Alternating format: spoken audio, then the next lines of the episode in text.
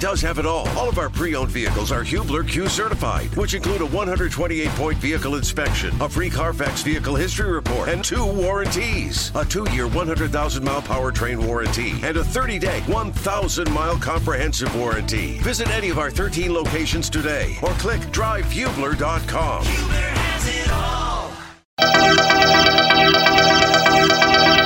It's the wake up call with KB and Andy on 93.5 and 107.5. The Fan. Fourth and goal. Here we go. 58,000 here in Frankfurt on their feet. Minshew under center. Takes the snap. Quick pitch right side of Jonathan Taylor. Looking to break it out. Slices into the end zone. Touchdown, Jonathan Taylor. Touchdown, I-N-D-Y in Germany. JT finds the end zone and the Colts, they're on top for the first time today. Fourth and one converts for the Patriots. The clock is moving on them, though. They're out of timeouts. And Zappe fakes a blocking of the ball. He fires it upfield, picked off by the Colts. Intercepted by Rodney Thomas. Yes, sir. The Colts will take that. 31 seconds to go, and the Colts in Germany are going to be victorious. It's a once in a lifetime opportunity. Um, sorry, I'm just blessed to be here today, um, playing in front of a home crowd, in front of family, and um, it just meant the world to me.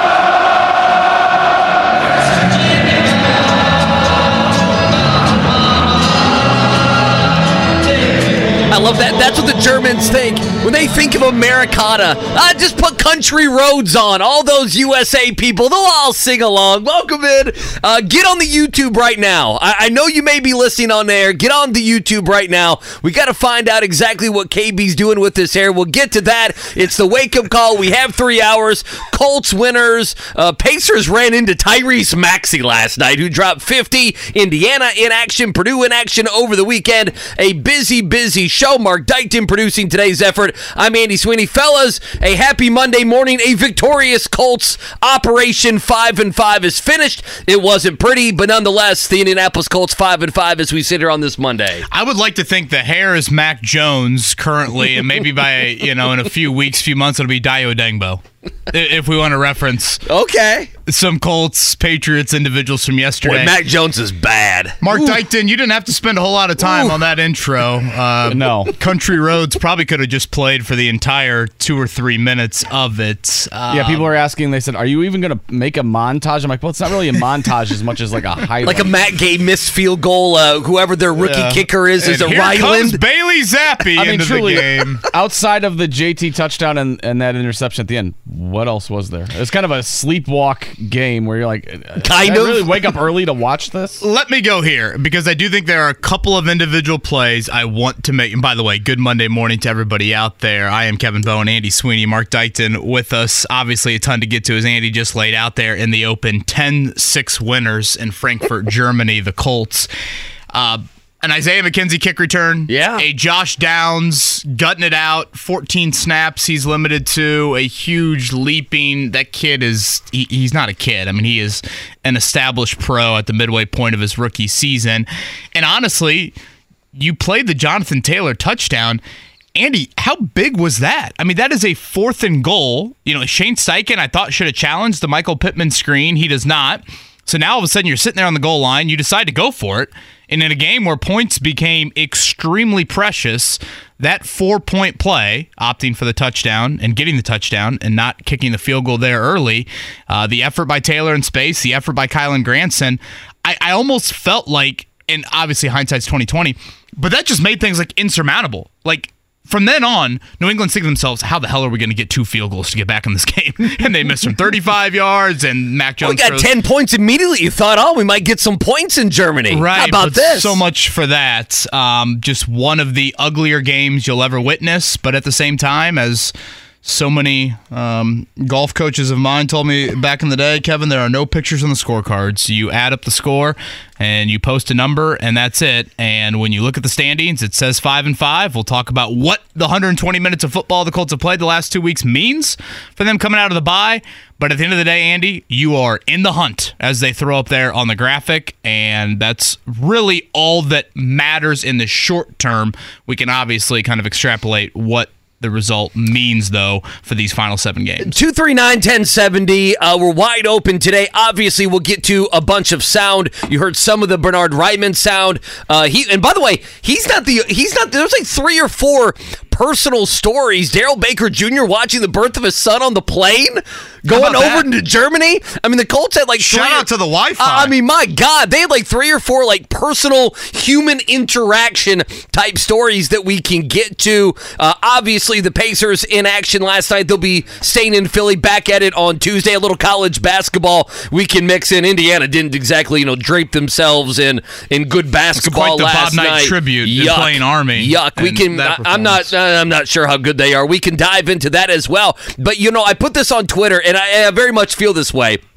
You're right that eventually, you know, most people, not us, it will remember, but 99% of the people will see that the Colts beat the Patriots and they will move on. In a year or two, it won't matter. I always talked about this in college football when a coach won like eight games and they elevated their program. It'd be like, no one's going to remember that four or five of those wins were against bums, were against Southeast Missouri State. No one's going to remember that. And so there's a little bit of that here. What does it mean the last two games? I do want to dive into with you, but this was totally a eat your vegetables type game. and I put that on Twitter. You're like, uh, Kevin, you're going to eat those Brussels sprouts. Someone's like, Are you guys going to talk about the game on Monday? I'm like, Oh, no, you're eating the green beans. Do you understand that? You're eating the raw carrots this morning. Of course, we're going to talk about it, but that's the kind of game it was. Uh, and I just, I was in love that that was the game that was in Germany on Sunday. Because you know my thoughts on it somewhat. I'm glad You're not a big international I, am just? I'm glad that it was a 10 to 6 game that the beginning of the game, the field goal, the long drive, the first quarter was done in like 15 minutes. The long drive by the Patriots, a long drive by the Colts, and, and there's a lot to talk about here. You wrote about this on the website. Minshew is just scattered. You're And- and- surviving him right and, and now. just, I mean, you're surviving Minshew, which sounds like some sort of a show that's on E, some sort of a dating show or something like that.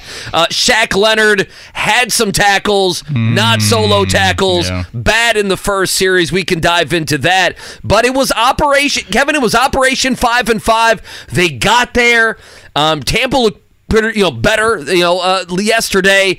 Um, get healthy. Get a guy like Downs healthy. Can they get Brent's healthy? Can they get Ryan Kelly healthy? Another, yet another Yeah, concussion. two more games of Grover Stewart Yeah, to yet another concussion on that offensive line. Interested to see if they can take this momentum and do anything with it. They had to win these two games. They did, but it was, it was. Come on, guys. It was fun. Yesterday was funny. It was a little Oh, funny, it was right? utterly Come on. hilarious. Yeah. I, I, I tweeted right at the Bailey Zappe fake spike interception, Which is unbelievable. Utterly hilarious. I could not believe that they really benched Mac Jones, and, and that has nothing to do with Mac Jones looking so horrific. I just couldn't believe that the guy that hasn't thrown a pass in a month. A second year pro, it's not like Bailey Zappe's like, hey man, he's his closer. You know, there was this one year where he where he had seven game winning drives. Like, wait, he's coming in the game? All the Colts players assumed that Mac Jones was hurt when Bailey Zappe came Well, into Bill, the O- game. there Bill O'Brien late. screamed right in Mac Jones's face like four times. And you know, Colts fans in this market, Andy, they will want to celebrate the Belichick image Sure. after the interception. A- And by all means, I mean Belichick has absolutely been, you know, the biggest thorn with Brady in the Colts side for two decades. So by all means, go ahead and do that. And I think we sit here on this Monday and you can have two paths you want to go down if you're a Colts fan. The one path would say we're 5 and 5 like you said, Operation Get to 500. Can't play any worse. And we're going to play. Gardner Minshew can't look any worse. We're going to play better after the bye week, and we've got a full week to rest up. You just listed some of the injured guys that they could get back. Again, Grover Stewart's got two more games, and he's back. The schedule's still really manageable. You've got a shot. Or you could look at it glass half empty and say, yeah, you're five and five. You play like you have the last two weeks, Right. And you'll go two and five in your final seven. You're not winning too many games. Tampa, Cincinnati, the Steelers, Texans again. How about my man CJ Stroud? Again, I was totally wrong. I mean, they go, they walk in there, beat Cincinnati. You got to be kidding me. I don't like to agree with Adam Schefter a lot. It was at about four o'clock yesterday that he tweeted out CJ Stroud on an MVP list. Wow. I, I mean, kid's turning into a star. And, and I'm thinking Noah myself, Brown's got ten catches a game now. He might be right with that. So, um, a ton to get to from yesterday. Jonathan Taylor is easily the lead back. The carries for Taylor, 23 touches, one for Zach Moss in terms of touches. And on Minshew for a second here. Because I know that's going to be a dominant topic throughout today. Andy, he looks jittery. He looks squirrely. He looks gun shy to me. Um, I feel like Rosie Bowen has just played with her cousins and she runs inside and says, Daddy, I got to go pee. And she's dancing all around me. I'm like, just go pee. That's Minshew right now in the pocket. He is so like like frazzled and, and just wants to bail out of that pocket so quickly. And I go to the gun shy. Is this from the turnovers a few weeks ago? Because the strip sacks and the interceptions that had not been that combination had not been a part of his resume. It started to be that. And then the chatter became, dude, if you just eliminate that and get out of your own way, this team can have some success. And now I feel like he is trying to do that at all costs. He is making sure that the moment that pocket starts to have any little mud around him, he bails. He starts to dance, and we're doing twirls, and we're running all over the field. Yeah. I mean, how many clean pockets did he run away from yesterday? And, and so I, I, guess I'm trying to make sense of it. Why is he doing that? Why it's one read and bail is what I see so often with him. Yesterday, you had your starting offensive line intact for the first time since week two. Obviously, Ryan Kelly did get hurt. You didn't allow a sack since week two.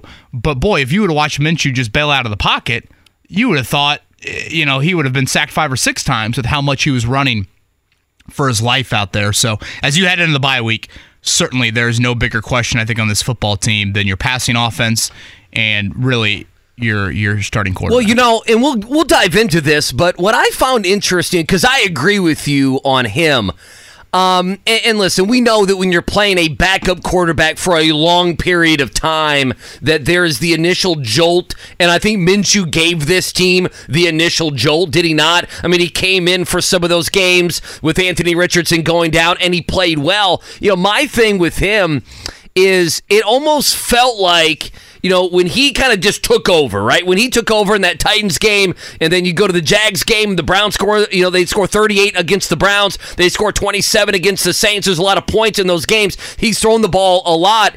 It felt like that was the offense, right? That Steichen was going to live with, hey, I'm going to throw the ball with Gardner Minshew. And I don't know, and this is where it gets in to the the opponents that they played the last two weeks. I don't know if it's just because they could play not great football and win against Carolina and win against New England, or if Shane Steichen is saying, hey, we're going to throw less and I guess we're going to run more, and we're going to play muck it up football. In other words, we're going to bring teams into the mud with us to where our defense can play well. We could run the ball enough, and Minshew's throwing for 200 yards instead of throwing for 56 times in a game. Like, I'm trying to find the objective here because a couple games ago, the objective was we're going to throw Gardner Minshew. We're going to throw the ball, right? And we had these conversations where it's like, maybe he's a little bit too pass happy, right? Like, you know, you can't, what was it, the Saints game? Game where we're like, you know, you can run the ball, right? Like, you know, you're able to run the ball. Go run the ball against the Saints. And then the last couple weeks, again, I don't know if it's because the defense can do enough to win those games or if Steichen is figuring out we need to have less of Minshew. I, I just like I don't know. I I, I don't I, I don't know well, the answer to that. But it's not the same as it was three and four weeks ago. And I just think his presence in general and lack thereof is hurting the run game. You know, when you look at yesterday, Andy, the one touchdown drive you had, Jonathan Taylor had eight straight carries at one point right. on that drive. And then from then on, Taylor was totally stymied and you couldn't really move it. I mean, what was the one field goal? It was from 50, yeah, 51. It's not like you got, you know, down to the 10 yard line. I think after that opening touchdown, I remember I looked this up yesterday afternoon. You, you score in the opening drive of the game. I think the 28 yard line of New England was the furthest you got the rest of the day it, again, it's stunning that we sit here and we're talking about a Colts win. Obviously, the ineptness of New England would be close to the top of that list for the why. Granted, again, I do want to you know acknowledge a big kick return from Isaiah McKenzie, Matt Gay out kicking Chad Ryland, uh, you know Josh Downs having a big third down conversion there that you know ate up some more clock, and then I on the Mac Jones pick, I thought he was throwing the game. I thought he had money the other way. I, I thought I'm he had DraftKings bet the other way. You know, uh, Rich Eisen said at the start of the game how Mac Jones set his clock to Frankfurt time. Oh yeah, I'm I heard all some that. Germans get to him on Saturday night and make sure that he. And then, I honestly, for a brief second there, I thought, did Leonard Tippett And then I probably remembered who we were talking about there and realized that. that Yeah, well, that, we got to dive into him. That didn't happen. I mean, that, Julian that, Blackmon- that guy ran his mouth for two straight weeks and had in a horrific uh, first quarter there. You know, last thing I'll say, and I know nationally. I know nationally the story is like if you were watching the game and you stuck with the NFL network or even went to ESPN or one of the pregame shows, the conversation was not around the Colts getting to 500 going into the bye week. The conversation around uh, was, you know, Robert Kraft met with the team the night before and Bill Belichick's fighting for his life and he's never been 2 and 8 and all, all this different conversation and then they, they I just KB they did not put someone back to fair catch a punt. 69 yard punt by I'm- Rigoberto and I- Sanchez. Yeah, and I'm that. sitting there saying the ball's rolling 25 yards. It's the dumbest play in the history of the NFL. How do you not do that? What are you going to block a punt? How many how many block punts do we get in an NFL season? Nothing says a lack of confidence in your offense saying we are selling out. What, what quarter was that? Was it the first or the second Oh, quarter? I mean, it was first half. Yeah, it was. I need to go back, but it was first like half. late first quarter, early second when you're saying we're selling out on a punt because we know our offense can't move it for the entire game. Granted, they did kind of bully the Colts at times with their ability to run it up the middle there, but uh, the Colts now five and five on the year. They are in tenth in the AFC, and honestly, and we're starting to get here, Andy. Like I'm now starting to watch other games and thinking, okay, how is this helping or hurting? Well, last the- night, the Colts. Jets Raiders was a perfect example. Last night, a big game for the Colts yesterday at four o'clock. The Yep. Lions beating the Chargers. Like those, you know, the NFC teams beating the AFC teams is what you want to see. And again, I know that that might not seem like necessarily the topic to go down here on a Monday, but that's the reality of where you're at here. take my at watch off. My watch is doing this every day. What was Siri saying? I don't know. Siri's just recording everything you're saying, which can be good and bad. She loves my Well, hair. Our electronics are just con- consistently recording us. They know they know everything that you've said this weekend. I think Yeah, you that's- pissed her off. That's like the fifth just- time in like the last couple you, weeks. This it happened thought it Friday, it happened sales- Thursday. I thought it was one of our salespeople out in the hallway on that. Uh, uh, plenty to get to. Basketball wise from last night, as Andy said, Tyrese Maxey, dear Lord, uh, puts up 50 on the Pacers as they lose in Phil- Philadelphia. Uh, that's probably a good thing it overshadowed the performance in Bloomington for Mike Woodson's bunch against Army tonight. Purdue and Xavier coming up at 8:30. We saw last year this game Purdue Marquette. This uh, um, a, a, Purdue opponent against a Big East opponent ended up being kind of one of the more uh, you know bigger games of the season when you look back on it. Purdue is heavily favored though over Sean Miller's Musketeers, so we'll chat a little bit about that as well. Thank you for tuning in to the Wake Up Call with KB and Andy here on a nice looking Monday morning. You're listening right here on 93.5 1075. The Morning Checkdown. Omaha! Omaha! Omaha! Omaha! On 93.5 and 107.5 The Fan. Yeah, morning check down coming up. Reminder at about 8.30, about an hour or so, we'll do our GOATs of the weekend, the good and bad. But let's start with the good. Colts winners 10-6. They get to 500 going in to the bye week. Uh, not a pretty one in Germany, but they do get the win. Here's Shane Steichen postgame. I mean, it's huge to get to 500 before the bye. You know, get these guys a week off, get them some rest, uh, and then come back. You know, and hit the ground running. We got Tampa Bay, you know, coming back in our place uh, in a couple weeks, so we're looking forward to it.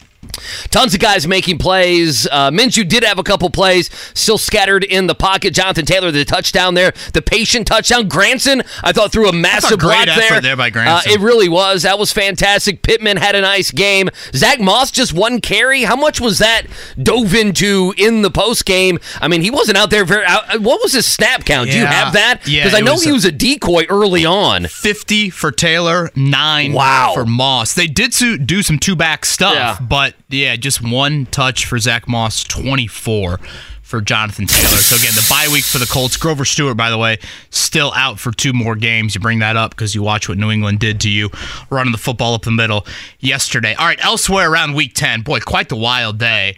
You had five games end on a last second field goal. I'll run down a few that stood out to me, guys. Feel free to chime in. The Lions are now seven and two.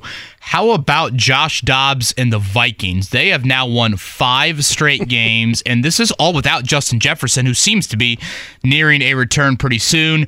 CJ Stroud, incredible. Uh, quite the statement by the 49ers, returning from their bye week to dismantle Jacksonville in Jacksonville. And the Steelers, they have been outgained in every single game this season. It's unbelievable. And in true Steelers fashion, they're six and Like three. Pickett's terrible. Like his stat line is like 12 of 27 for a buck 35. Like every single game. That's what he is. It's like they just wait for the TJ. Watt play. Yeah, they just wait for a TJ Watt play. They get a pick. They, I mean, they they're running the ball better. I'll give them that. Yeah, Warren and Najee nice Harris game, are yeah. both running the ball a little bit better. And then this one affects Mark and I. I told you it would happen. Kyler Murray's back. The Arizona Cardinals immediately get a win.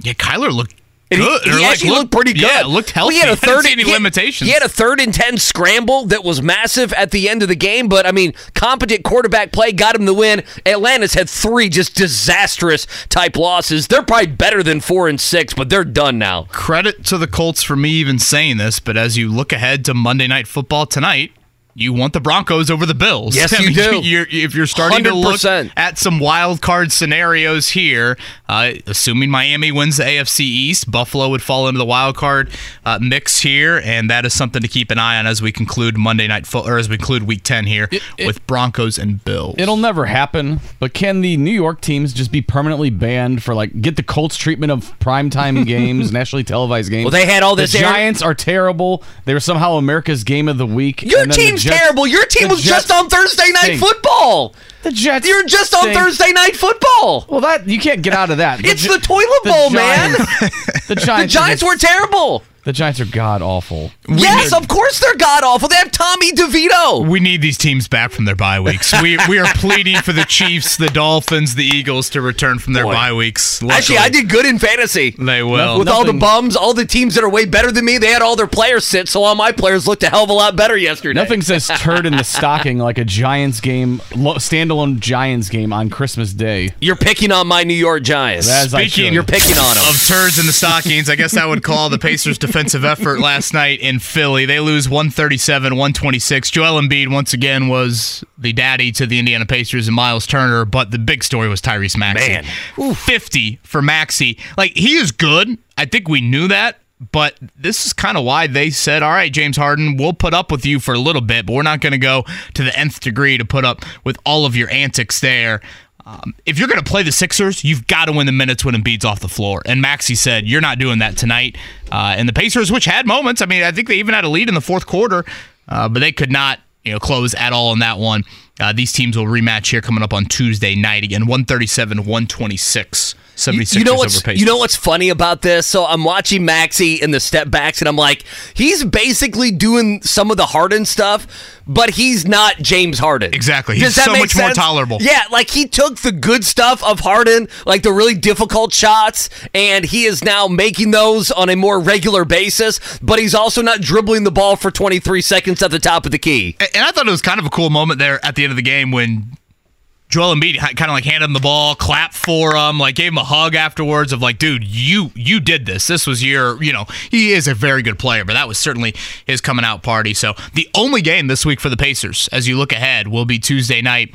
Uh, again, that will be uh, one of these two games in three nights with Philadelphia, and that is the second of the in-season tournament games for the Pacers. They will be off after Tuesday night until Sunday with the Magic. Looking at college basketball, Indiana winners last night 72 64. We'll dive into that more as we go. Kel'el Ware scored 20 points, 16 of those Don't let that final half. score fool you, by the way. No, I mean, this was a game right to the very end. three minutes to go. Uh, again, you're not getting anything from Mackenzie Mgbako. That has to be worrisome. You're not getting anything from guys like CJ Gunn. I mean, right now, I kind of feel like Indiana is a six man team, maybe. I mean, having to bring Gabe Cupps, go small back to back games, that's probably going to work on the next game as well. But They I are mean, a you're major work you're in staring, progress. You're staring at UConn here next weekend, and that probably won't go so well. yeah, Army is horrific, and they really controlled large, large chunks of that game last night. As Andy said, Mackenzie Mgbako did not play the final 15 minutes of the game. That is just a flat out benching of why he did not play. Mike Woodson made it clear afterwards the five star freshman has got to play harder.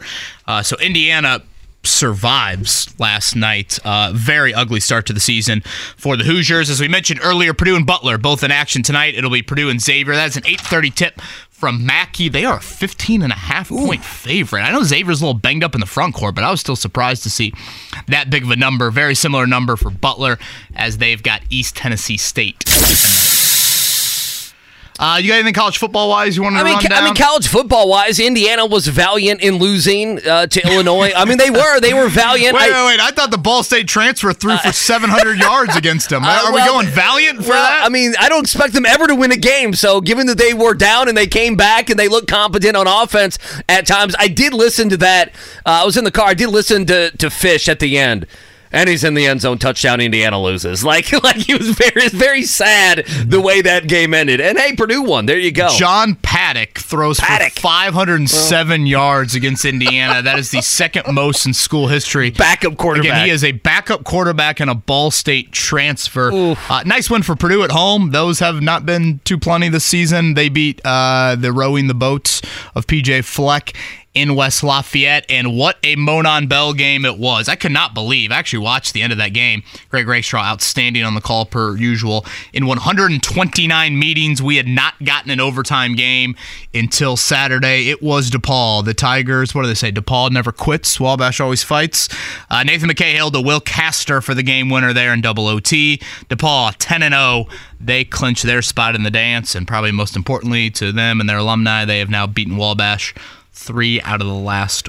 Yeah, whenever you get like the organic uh, store, it wasn't a storming of the field, but the players losing their mind. Any any walk off win, especially a touchdown walk off win, is awesome. Well, I always like in It that, in that rivalry, Crawfordsville or Greencastle, like the storming of the field by whoever wins the game is just allowed. You know, Right. that was a road That's game, and, yet, Yeah. and I absolutely loved it. So a great scene in Crawfordsville for that one as DePauw now undefeated and heading to the D3 playoffs. All right, plenty of Colts chatter to get to from yesterday. How do you look at that one? We'll get your thoughts on that as well. 317 239 1070. Again, good looking Monday morning here in Indianapolis. Thanks for spending it with us. It is the wake up call. KB and Andy right here on 93.5, 107.5, The Fan. It's the wake up call with KB and Andy on 93.5 and 107.5. The Fan. 239 1070 hanging out with you. DriveHubler.com studios. KB and Andy. Mark Deitchen producing today's effort. We're wide open until 10 o'clock. Obviously, reacting to the Colts winners 10 6. 10 6 uh, in Germany. Did you like the sing alongs before I loved we, it. Okay, I have a I love couple the questions. scene. Oh, sure. I, I thought the atmosphere was great. I thought NFL Network did a nice job of like capturing that for us at home. Um, one of my brother-in-law's good friends was actually at the game. He's still in Frankfurt. I said, if you get a minute today, give us a call because I want to hear more. Caller Derek called in on Friday. Yeah, Derek's Yeah. listening right now. I saw him in the YouTube chat saying he's 37,000 feet in the him. air, uh, tuning in. Um, but I thought it was a great atmosphere. It sounded loud. Um, you know, it's, it certainly seemed like a little bit heavier of a Patriots contingent, understandably, um, than it was a Colts contingent over there. Obviously, you just got random fans in general. But yeah, I loved it. I, I thought, you know, it was a great atmosphere. And Stacey Dales said it to us when we had her on last week. You know, the 50,000 seat stadium, a little bit closer to the action, it is a lot louder than a typical NFL game. And I thought that came across on the TV. So they went to Sweet Caroline real early, though. That's my thing. I mean, you're going to that in like the first quarter. Was it first or second Well, quarter? I mean, that's I going think to a. they knew what was going to happen for the rest of the 60 minutes, so I'm- they said we got to play the hits I'm early. just, I'm just saying, like that's like a closing song, is it not? That's, well, I think that's West, closing I think, I time. think little John Denver, what West Virginia seems to be a little bit Yeah, more of the I- closing song overseas. what would be? We're gonna play the Raimann sound here in just a second, but while he's playing, they had Oasis Wonderwall playing in the background. I was trying to think, what's the third Americana song there Well, that they get could some use? Mellencamp in well, there, that's what that's what I was wanting. Besides Is that Sweet too Carol- selfish of us? between, uh, but you know, besides Sweet Caroline and Country Roads, what would be the other one or two Americana songs that you could play during a timeout in an NFL game in in uh, in Germany? You know, some sort of petty? I would assume. Um, won't back down. Yeah, probably. Perhaps that. That would be a good one. See, that's Um, where can I'm we get at. some Wilson Phillips. Hold on, maybe. Get whatever you want. You know, Irsay was pounding on the door. Play some Who. and then on top I of did see it, Irsay had a little shindig on Saturday night Oh, over I'm, there. sure, I'm sure. I'm sure. I'm sure they all did. And then, so on Friday, I was basically like, if you're a Colts fan, KB, it's kind of f the Patriots, is it not? I mean, like you want to see them lose. Oh, You- there's no kind yeah, of you- about yeah, it. you Yeah, want yeah. to beat them, even if it's the toilet bowl that it was kind of yesterday. Even even if it's ten to six, even if it's ugly, even if it's Mac Jones giving off in the final two minutes to Bailey Zappe, it doesn't matter. You want to beat them, and I thought if you're a Colts fan yesterday, you got the win. Whatever, whatever. Okay, just move that aside. But you got sad Robert Kraft uh, frustrated Robert Kraft. Okay, as Mac Jones throws a pick when he has was it what was it Gesicki or Henry, one of them in the end Yeah. zone where it could have been a touchdown. It should have been a much closer play than an easy pick for the Colts. Uh, and then you got Bill Belichick exasperated. You got Bill O'Brien screaming at Mac Jones. You have their first round quarterback benched for Bailey Zappe, a How did they second make year the guy. playoffs with Mac Jones, I by just- the way, two just- years ago? But if you're a Colts fan, not only did you get the win, now you wish it would have been 27 to 6 and you really would have showed out given that you know a lot of people are watching it's 9:30 in the morning, 8:30 in the morning, whatever it may be. But if nothing else, you got mad Bill O'Brien, benched first round quarterback, sad sad Robert Kraft and Jonathan next to him uh, and an exasperated, frustrated Bill Belichick. If you're a Colts fan today, you wake up, those are three or four images that are just fantastic given what the Patriots mean to you. Oh, it's great. Speaking of images, Jules goes here in the YouTube chat. Kraft didn't get a happy ending yesterday on that. Oh, I bet one. Kraft had that a was great a couple time. of the post game headlines I saw. Oh, was it? Well, you, what happens internationally stays international. stays you might have to there. go to a different country over in Europe for that to be, you know, very, very accepted. Uh, I mean, I, I said it earlier, Andy. Freeze frame Belichick's hands to the head Yeah. after the Bailey Zappe fake spike pick. I mean, that that's that's exasperated is the perfect word that you use. I mean, that is epic. That's what Colts fans have wanted Bill Belichick to do for two decades, and finally. They get it. It- yeah, it was in Yeah. Frankfurt, Germany. Yeah. Yeah. it was at you know eleven thirty in the morning It was Mac Jones and Rhamondre Stevenson. whenever that guys. was, but your team helped create, I guess, helped create that. Um, I thought a hell of a performance yesterday early on from Dayo Odeyingbo. I wanted to make sure that we mentioned him, Andy individually. We'll see if he wins AFC Defensive Player of the Week. That is three sacks in the game alone for Dayo. And I thought in general, your interior pass rush really did a nice job getting to Mac Jones. Certainly, Mac Jones um, had no recognition whatsoever, but still, I thought you created some pressure moments. And I don't think this is hyperbole. In these seven now seven drafts Chris Ballard has had, I'm not sure if there is a player Ballard has drafted that he has been more excited, intrigued, however you wanted to call call it, than Dayo Odeyingbo. Um, he Really? Okay. would have drafted him, I think, in the first round of the 2021 draft. Had more of his colleagues and people that he, you know, is close to within that building agreed with him on that. You know, Kwity Paye was the first round pick that year. Dayo was the second round pick. Uh, Dayo was coming off that torn Achilles. Uh, that he suffered, I think, training for the combine, if I remember correctly, uh, back early in that draft process. But honestly, Andy, the thought with the draft pick of Dayo Odeyingbo was very reminiscent to think back to your giant Super Bowl teams, and whether it's Justin Tuck, uh, Michael Strahan, um, I can never. O.C. Yeah, I- I, I was just gonna call him OC. Well, you say just go get a bunch of guys that can rush the passer. And, and again, Yeah. we're talking tall, Sure, versatile yeah. options, and it's taken Dayo obviously a little bit of time, but even the last couple of weeks, I'd say about the last month, you've seen more and more from him. And obviously, yesterday was clearly the best game of his career. And honestly, if you were looking at it three years into their respective careers, and you told me right now. Who would you give a contract extension to? I'd say Dayo Odeyingbo over Kwity Paye. Oh, it's not even close. And I wouldn't think twice about it. No, it's not even close. I think every single Colts fan, I think every, I think everyone in the building over there would absolutely agree. Uh, so, okay, I want to play the Raimann sound, but before we do that, I mean, Dayo had, what, 17, 18 family members? I think he said he gives a number here, but he had a bunch of family there as well. He had three sacks here in his post game. I mean, it feels great. Uh, I mean, number one, it feels great to get the win. You know, as a team, come overseas and be able to go home with the win. And then, secondly, you know, it, it's it's really important for me to be able to go out there and put on for my family. You know, this is the most family I've had at a game probably in my whole life. You know, I've, I think I have like 13 family members here, so I'm just happy to be be able to go out there and you know be able to give them a show. And a lot of them are watching their first football game at any level, so it's really exciting.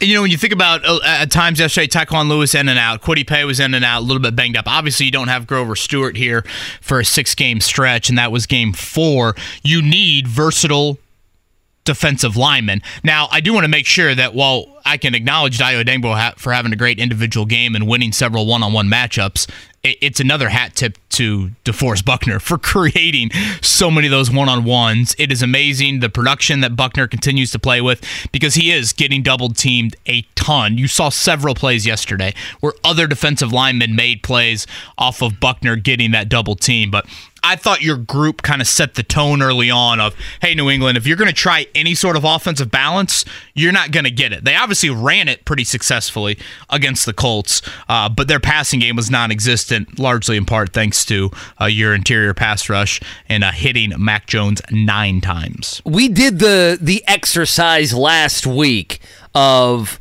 MVPs, and maybe Buckner should have been the answer Yeah, it, it's.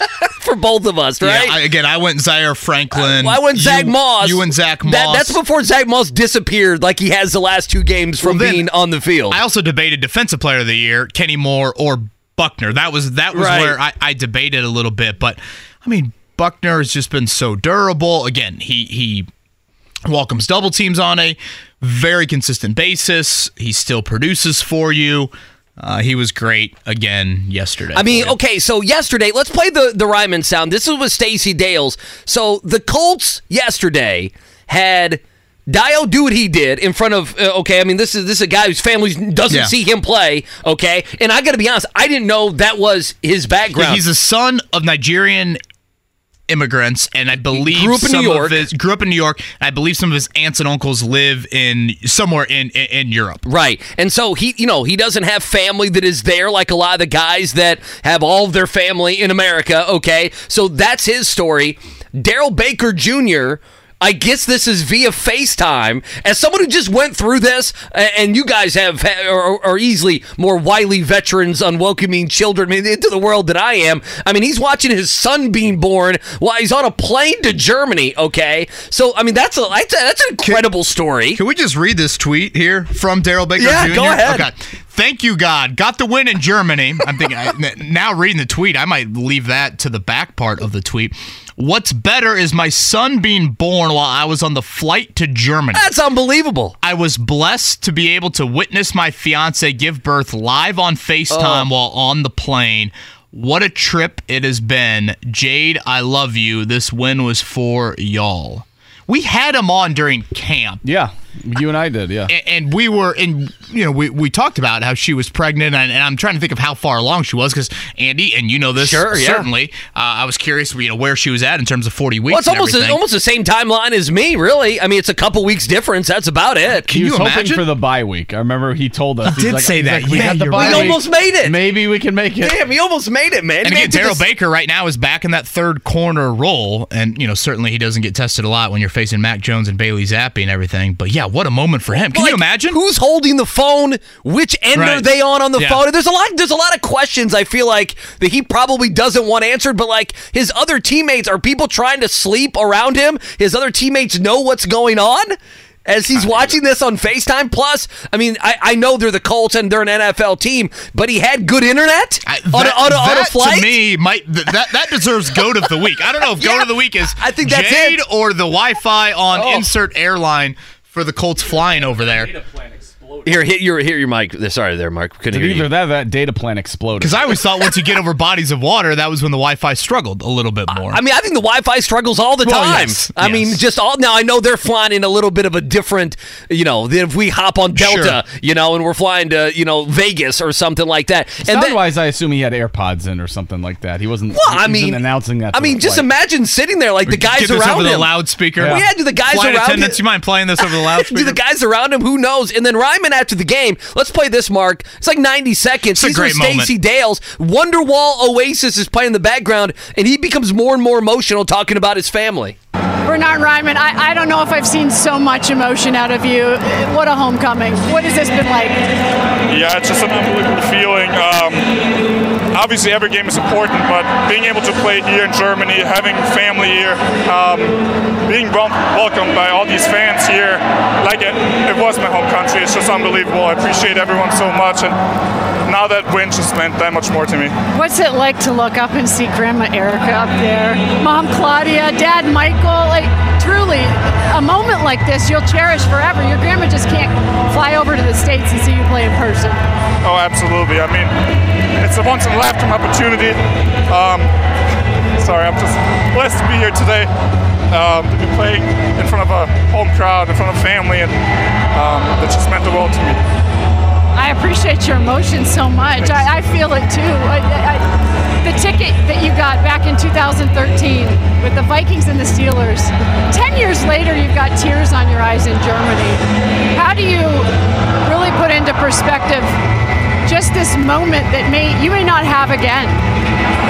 I mean, it's just unbelievable. I, I wish I could talk to every person in the stadium right now because I, I remember back then how much it meant to me to watch the NFL live for the first time. I was I, I just I, I just started playing football, and now being on the on the flip side of it, being out here on the field, enjoying a, a win is just I can't even can't even put it into words. Go see your parents. Thank you so much. Just an awesome video. Uh, Mark, we tweeted that out, didn't we? Uh, from our show account. So if you missed that, you can see it. Really cool image, too, of him running up and bear hugging Bjorn Werner, who was on the call for some German NFL TV as well. And that offensive line, Andy, um, no sacks allowed. Again, that starting unit together for the first time since week five, or excuse me, week two, and no sacks allowed. Um, and Raimann, of course, a big, big part of that. So, really, really cool moment from the Austrian there after the game. Sean says on Twitter to both of us, Americana song "Don't Stop Yeah. Believing." Yeah, that's probably a good That one. That would be a good one. I mean, the Colts won the line of scrimmage against the Patriots on both sides, except Ooh, for I don't know well, if I go there. Okay, well, I thought you got bullied in the run oh, game, third and you quarter- really run it. okay, about third quarter. Yeah, but I, I guess here's what I would say. They protected well and they got after Mac Jones, but in the run game, I, I would give the edge to New England. I guess I feel like they had to give something, and they did enough bending without breaking. And of course, you know, New England goes down and they miss a chip shot field goal, right? And they probably have a chance to score a touchdown or two. We are going to have to decide. Uh, here, well, I say in the next couple days, we have a couple weeks and we have a couple hours left on the show here. We're going to have to figure out what we think is going to happen here. Like, in other words, do they just go and they play Tampa Bay and they kind of lose and they allow a lot of points to Tampa Bay because Tampa Bay offensively and as a football team is just way better than New England, is just way better than the Carolina Panthers? Or were these two games where they they had to play muck it up football? They needed to play muck it up football and they needed to rely bend but don't break, defense make some plays and some timely plays on offense to win the game. I don't know because three and four weeks ago they could throw the ball fifty times. Yeah, I just with Gardner Minshew. I don't see how a bye week resurrects this passing game. I don't. I just There's no answer on the roster. to me, Minshew looks so gun shy, jittery, squirrely, nervous, panicky, bailing out of clean pockets. Uh, I mean, hell, even if you want to point to some of the grabs yesterday, Andy, I thought Pittman had a hell of a catch. I thought Pierce made a hell of a catch. The Josh Downs play late was just so. I, that dude is a stud. He is a flat out stud to be playing whatever it was 15 total snaps, 14 total snaps. Clearly, was limited with the knee injury. It's a third down. And, and credit to Minshew on that play for extending a little bit and putting a ball up in an area where only Downs could get it. But what a play by the 5'9 rookie to fully extend. And, and who knows if he doesn't come down with that. That is, you know, a play where now you're backed up a little bit. You're punting from, you know, I would say the shadow of your own goal line. And, you know, I'm sure Bailey Zappe just would have thrown a fake spike pick like on the 20 yard line there. But still, who knows how the rest of the game would have played out at that point. And, and the other play, I know we mentioned this out of the gate, but that Isaiah McKenzie kick return, um, you know, New England had just cut it to 7 6. That flip field position again. Uh, Matt Gay kicks a 51 yard field goal after that. That pushed it back up to four points. And I don't know about you, but every time the Colts got it to four, I'm like, yeah, they're going to win this game. New England's not going to make two field goals. Yeah, make them have They- to score a touchdown. They're not going to do it. Yeah, they're Right. not going to score a touchdown. They don't. They don't have enough time to do that. All right, your thoughts? 317-239-1070. Uh, we'll get to you there. Uh, coming up at the eight o'clock hour, we'll play our goats of the weekend as well. A ton from this weekend and fan tweets a little bit later in the show as well. Looks like a really nice Monday morning here in Indianapolis. Thank you for spending it with us. It is the wake up call. KB and Andy right here, 93.5, 107.5, The Fan.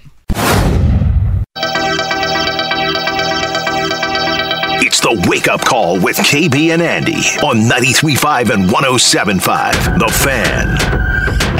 Fourth and goal. Here we go. 58,000 here in Frankfurt on their feet. Minshew under center. Takes the snap. Quick pitch right side to Jonathan Taylor. Looking to break it out. Slices into the end zone. Touchdown, Jonathan Taylor. Touchdown, I-N-D-Y in Germany. JT finds the end zone, and the Colts, they're on top for the first time today. Fourth and one converts for the Patriots. The clock is moving on them, though. They're out of timeouts, and Zappe fakes a blocking of the ball. He fires it upfield, picked off by the Colts. Intercepted by Rodney Thomas. Yes, sir. The Colts will take that. 31 seconds to go, and the Colts in Germany are going to be victorious. It's a once in a lifetime opportunity. Um, sorry, I'm just blessed to be here today, um, playing in front of a home crowd, in front of family, and um, it just meant the world to me.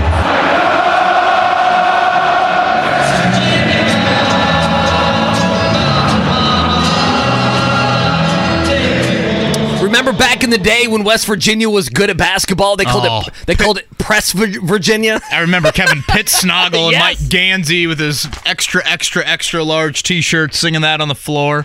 Oh yeah, epic. Pittsnoggle with uh, one of the great mustaches of all time in the NCAA uh, tournament history. Hey, we're hanging out with you. DriveHubler.com studios 239-1070. You want to jump in on the conversation? Colts winners, uh, Indiana the Hoosiers winners, the Pacers. We'll dive into them. They ran into Maxey and Embiid both playing at such a high level early in that game. Maxey dropping 50 points there. Uh, we can dive into that as well. Again, 239-1070 here on the wake up call. Just two quick things on the game, on the Colts game, and then I know you have a few narratives you want to dive into. Uh, I, I just, and I don't know why, if this is just, it's happened a couple different times, and so my brain immediately sees it, and I connect like the, the Browns game where. You know, I really thought Steichen gave away 10 points at the end of that half, but at the end of the half, uh, I, I guess I love going for it there when That the Colts went for it. it. It was a complete wild sequence, and then like it was gutsy. You would have left precious time, and again, that's Steichen saying, "Hey, we turn the ball over almost in midfield. Go do something with it, Mac Jones. Go do something with it, Bill O'Brien and company." And so there's that. So he goes for it. And then it's a bad snap, and I'm still surprised that Matt Gay was short on the field goal. Yeah, And- Sanchez did a great job getting that it- down. Yeah, yeah, it was not a good snap. Who knows if that ultimately went into it, but he was about a half yard short on a 57 yard field goal was Matt Gay. And, and the only reason I bring that up is it, there's no harm in missing that field goal. You wish the execution would have been a little bit better. So maybe it's a 55 yard field goal and it's a good snap, and then you get three points there. And we're talking about how great Matt Gay is, but then you come back in the second half and throw the interception. That's the reason I bring it up because there's I don't know there's just something I feel like there's something around halftime with the Colts where they're ready to give points up in a couple of these games and you get the interception you get the missed field goal. Thank God you're playing the New England Patriots. And then the second thing was and, and I don't know how you feel. I get why people are doing it. I get why Steichen does it.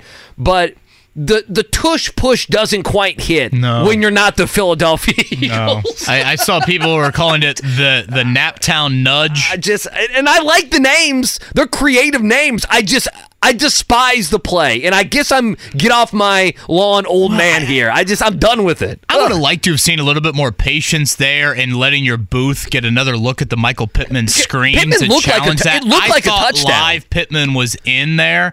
Um, and again, it's not like that play has been foolproof for you, Andy. It didn't work in week one. You haven't really run it, I don't think, maybe even since then. So I would have liked to have seen a little bit more patience because that fourth and goal, which you just heard the highlight there from Matt Taylor, I mean, that was a hell of a play by Taylor in space.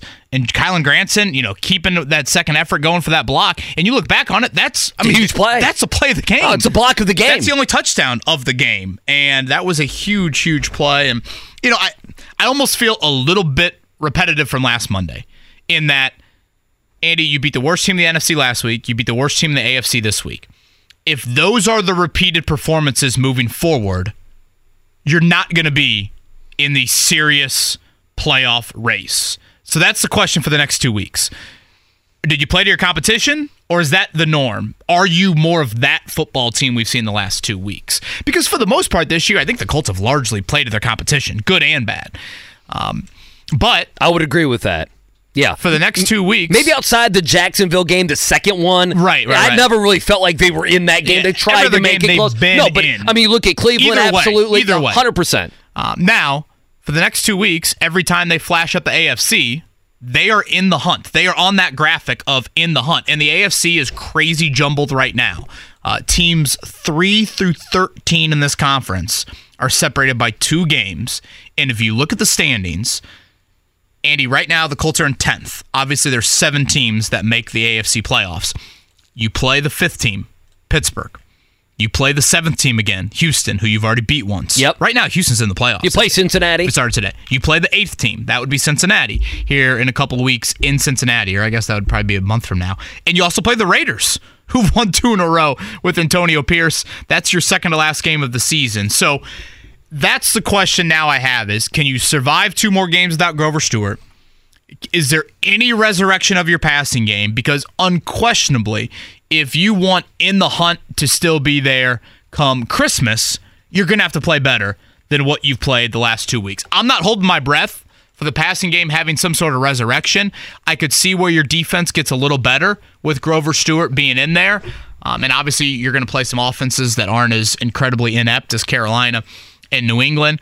But that's kind of how I view things right now as they sit here at five and five because the AFC is so darn crowded.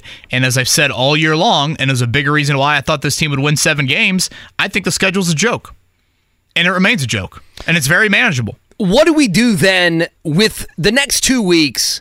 What should we expect from the passing game? It's a question I throw to you. I throw it to myself. I throw it to Mark. I throw it to the audience.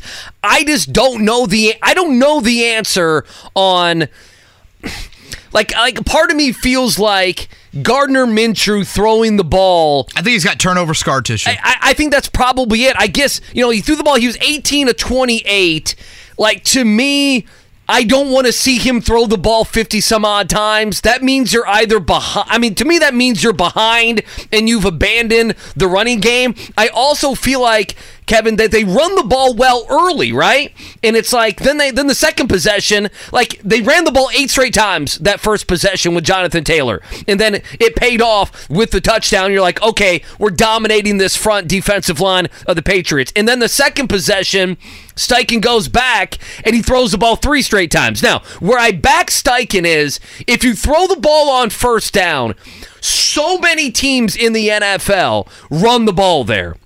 I bet Mark, if you're watching your Chicago Bears and they say we're going to get risky, okay? By We're the gonna- way, you we're gonna- guys arguing over when the next win would come for the Bears and the Giants During the break? during the break was absolutely tremendous. we want to bring that to the air in the nine o'clock Yeah. hour. You want to bring that? I that? don't know if we're That's that what we're desperate. doing, That'd baby. be really thrilling for the audience. Going game by game of the Chicago Bears. break it down. Well, they could beat Atlanta in a month, uh, which they probably could beat Atlanta in a month. But like the second possession, he throws the ball three straight times, Kevin. And, the, and and I don't mind this, even though I could, you know, kind of harp on it here. Is when you throw the ball on first down, so many people in the NFL automatically run on second down, and so they get themselves into third and eight.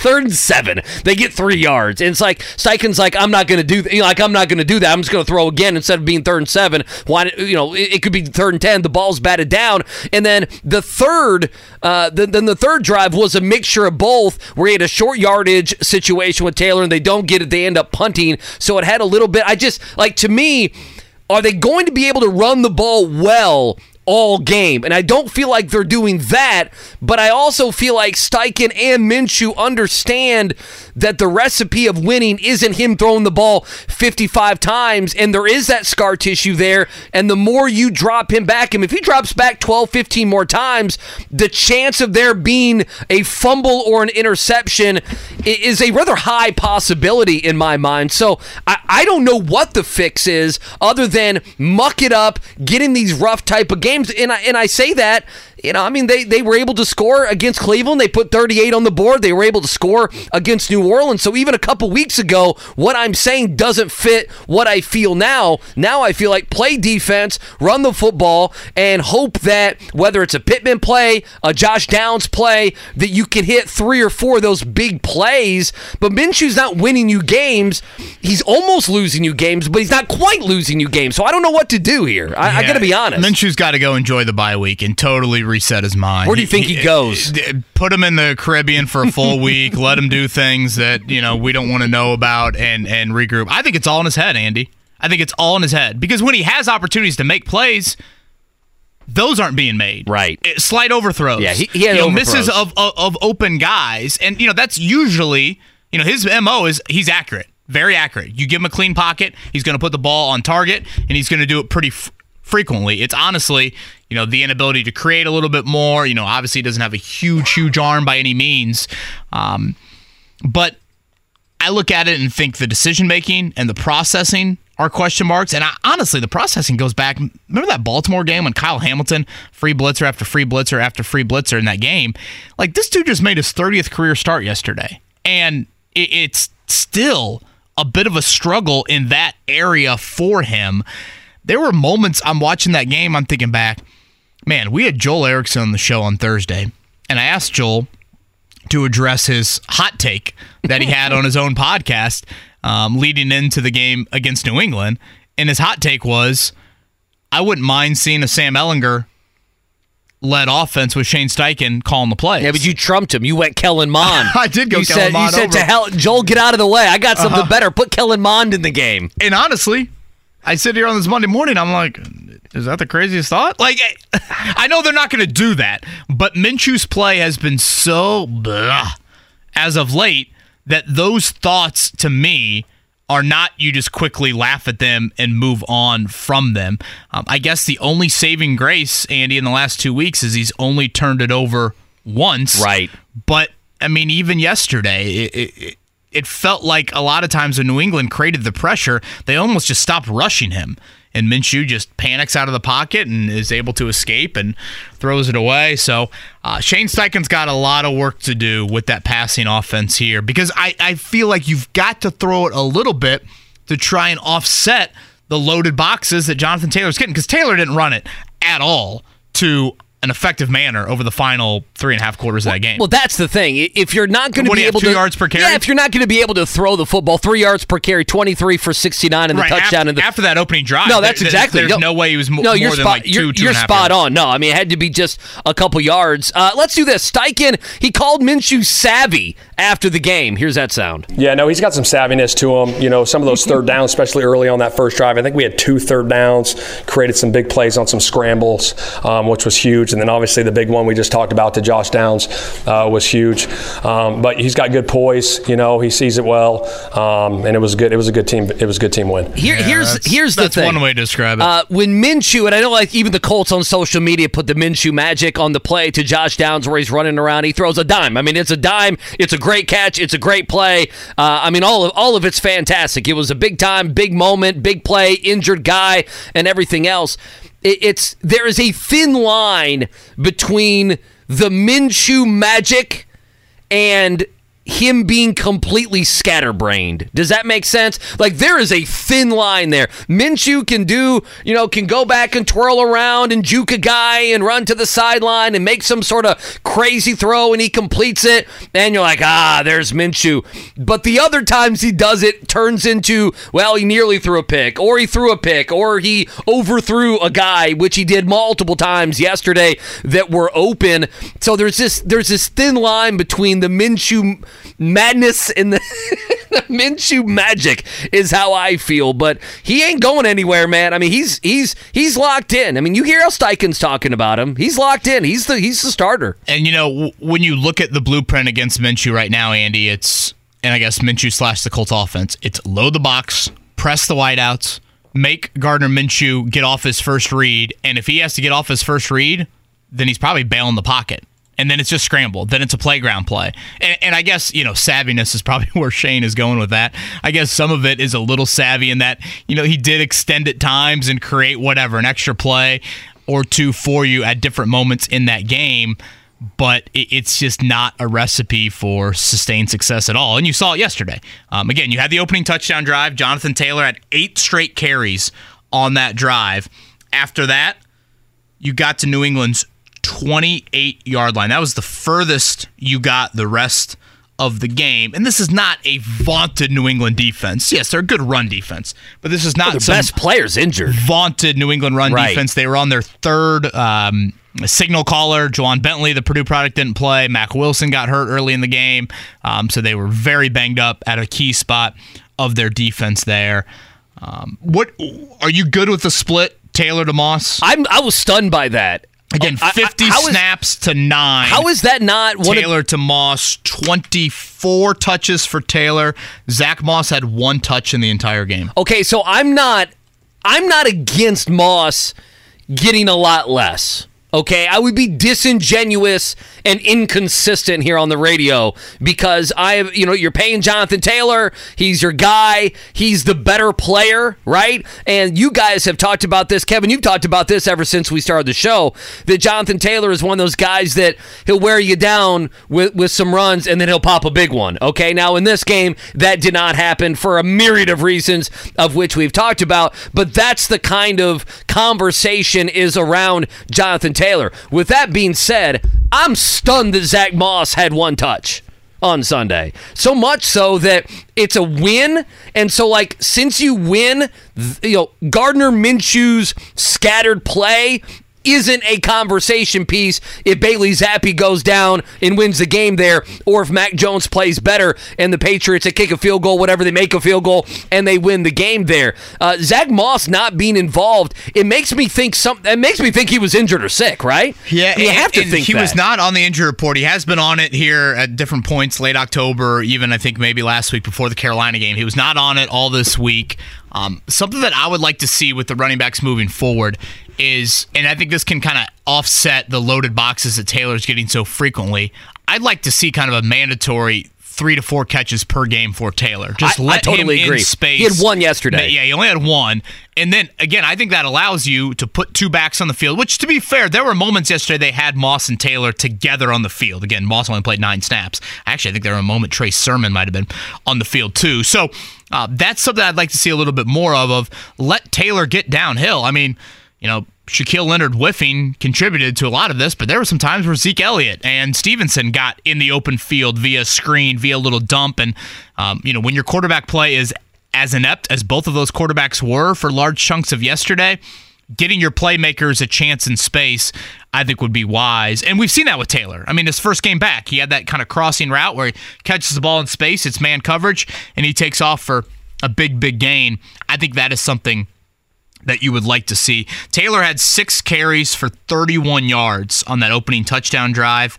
Uh, for the rest of the game, Andy, he had 18 carries for 38. And I look at that number and think That's stunning. So much of that is due to load the box and force Minshew to try and beat us. 239 1070. Okay, the other thing we have to talk about, and coming up here in about 12 minutes, we'll get to our goats of the week, is we got to talk about Shaq Leonard. We got to talk about Leonard at some point here. Um, he had two solo tackles. He assisted in a lot of tackles, but that means he wasn't making uh, the solo tackles himself. And for a guy, and this is one of those things, I'm not going to do the easy sports radio thing, but it's understandable if I did. And what I saw yesterday on Twitter, uh, you know, basically, I felt like Colts fans agreed with me. So I'm interested what you guys think. I mean, that first drive was a disaster for Shaq Leonard. Yeah, he had an Um, absolute whiff on the Zeke screen, and then I believe the whiff on the very next play. Yeah, I mean back to back plays. Uh, the Ezekiel, El- I mean Zeke Elliott is as I mean I hate to say washed up. He has a little bit of tread left, but this is not you know one of the best running backs in the league. This is not being shook by Saquon Barkley or Austin Ekeler. I don't know why I'm going to those two. Uh, you understand what I'm saying? That it's not the the the the the cream of the crop, if you will, when we get to when we get to running backs and back to back bad plays and just. I, I mean, I don't know, man. I mean, he, he talked a lot. He talked big on what was it Thursday? So you didn't even get to react to that, right? Yeah, I was he, there on Thursday. Well, you were there on Thursday, but I'm saying reacting on the show because you were getting. I mean, we got to get to your We Grow Hair Indy.com too at some point. But what are your thoughts on Shaq Leonard? It's one of those times where he talked big and then immediately in the game he let the defense down, and that's all anybody's going to remember now coming from that game. Yeah, I agree wholeheartedly with Gus Bradley on why he doesn't play Shaq more. Um, frankly, I think EJ Speed should probably be playing a little bit more. If you look at the snap totals from yesterday, Zaire Franklin every single defensive snap at 69 of them. Shaq Leonard 48, EJ Speed 33. Um, Leonard cannot be here next year, and he can't be here next year, especially at the price that you're paying him right now. I mean, you You know, Well, and if he's unhappy, you're paying him twenty million dollars based off the Matt Eberflus defense. I, I think if we really want to get in the nitty gritty of it, you're paying him off of Matt Eberflus's role. So now his role is not with Gus Bradley what it was with Eberflus. So that price tag doesn't add up. Let, let's start there. Then you get to the second part of it. You're paying him that money. Why? Because he put up Canton, Ohio like numbers through his first four seasons and taking away the football, making the splash plays.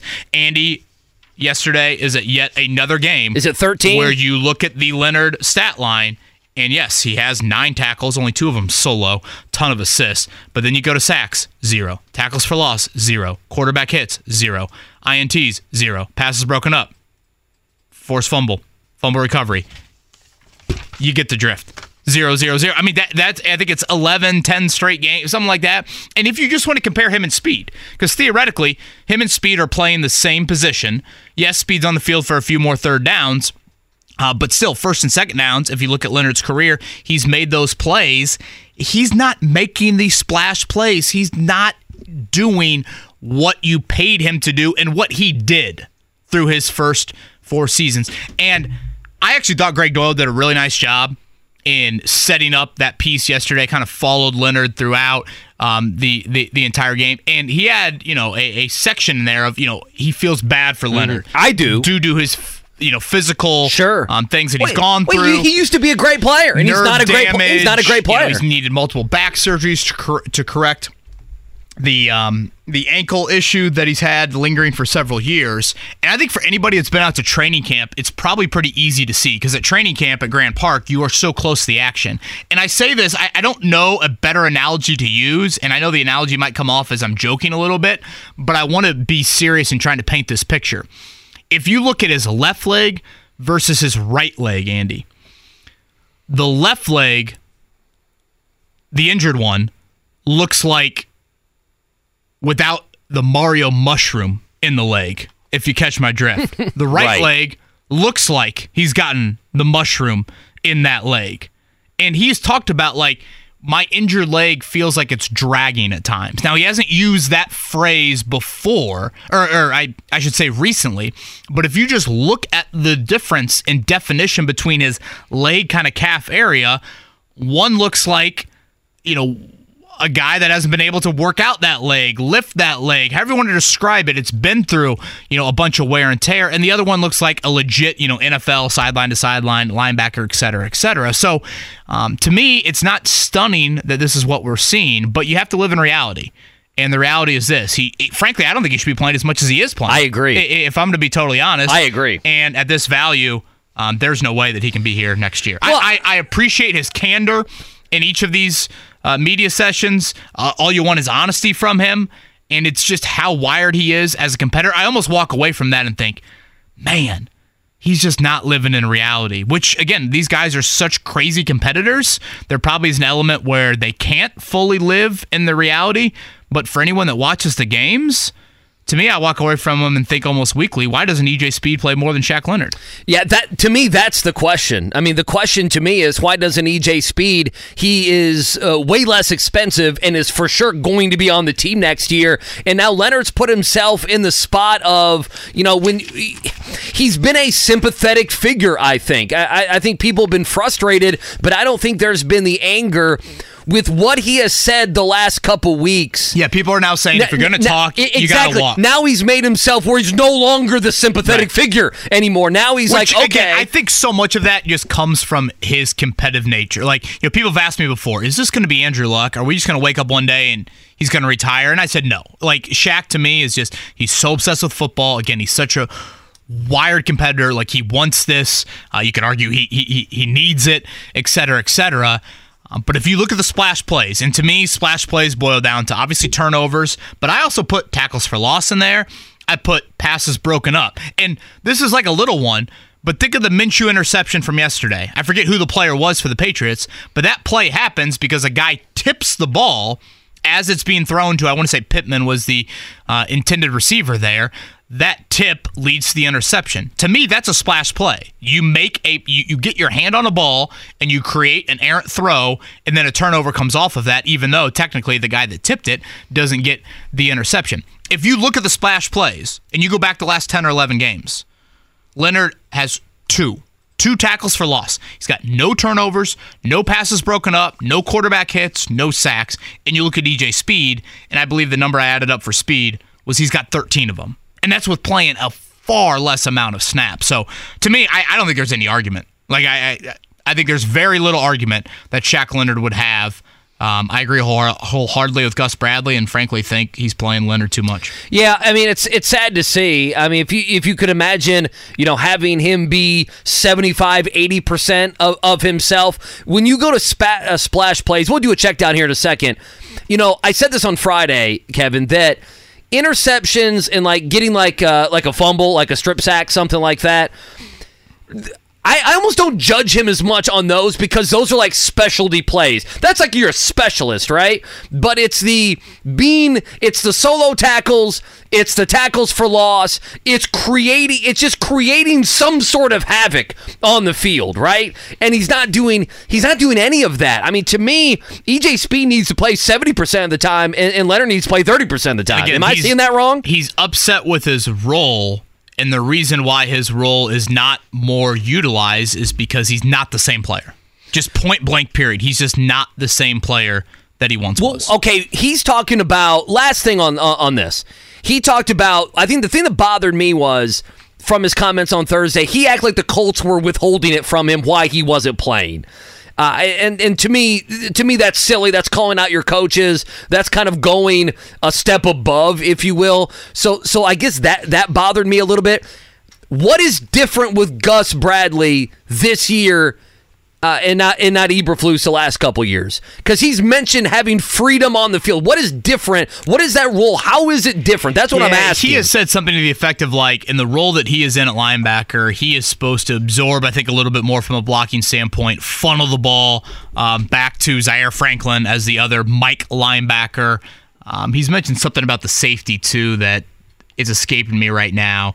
Uh, but basically, that's where he says his role is So- not the same. so but again, when EJ Speed comes on the field, right. in the same role, He's making more- of he's make- plays. he's making again, more There are plays. plays on first and second down. It's Sure. not just the third down usage for. But but I guess my, my point is, you know, this was just a money thing where it was this is crappy.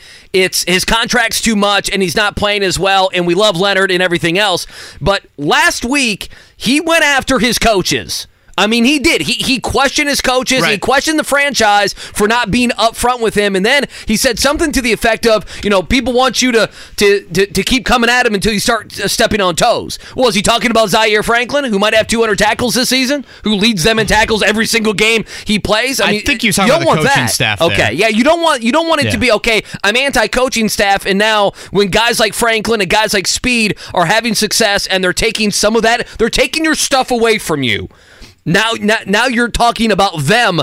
Uh, to me, to me, he's he's on the edge of going down a road that you don't want to go to, right? To where you have a player who's so unhappy that it becomes a big story. It's not it's not a big story yet, but one more press conference uh, of his, you know, next Thursday, it absolutely could become one.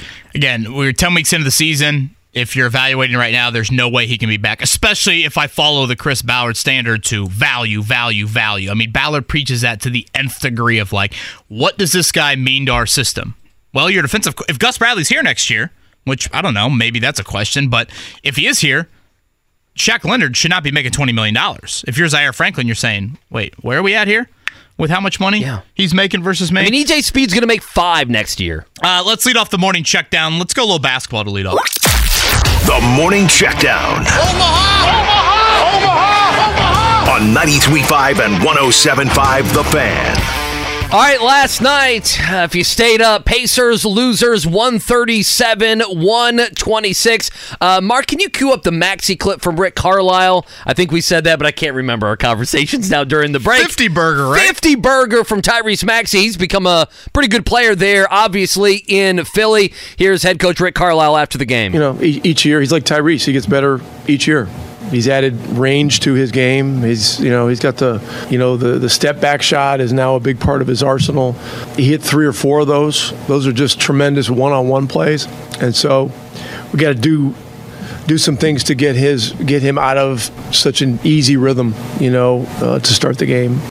126 137. I don't know why I gave you the score backwards, like we're in Europe anyway. Philly gets the win. The Pacers now 6 and 4 on the season. Halliburton, another double double, 25, 17 assists there, 22 points for Turner. Buddy Hield played a little bit more, 21 minutes, 16 points, gave him some offense there early on, but ultimately not enough stops for the Pacers. Yeah, and Joel Embiid 19 in the first quarter, so he certainly set the tone early on. All right, elsewhere on the hardwood, last night Indiana survives against Army. Uh, Army came into the game ranked 300. How many Division One teams are there, by the way?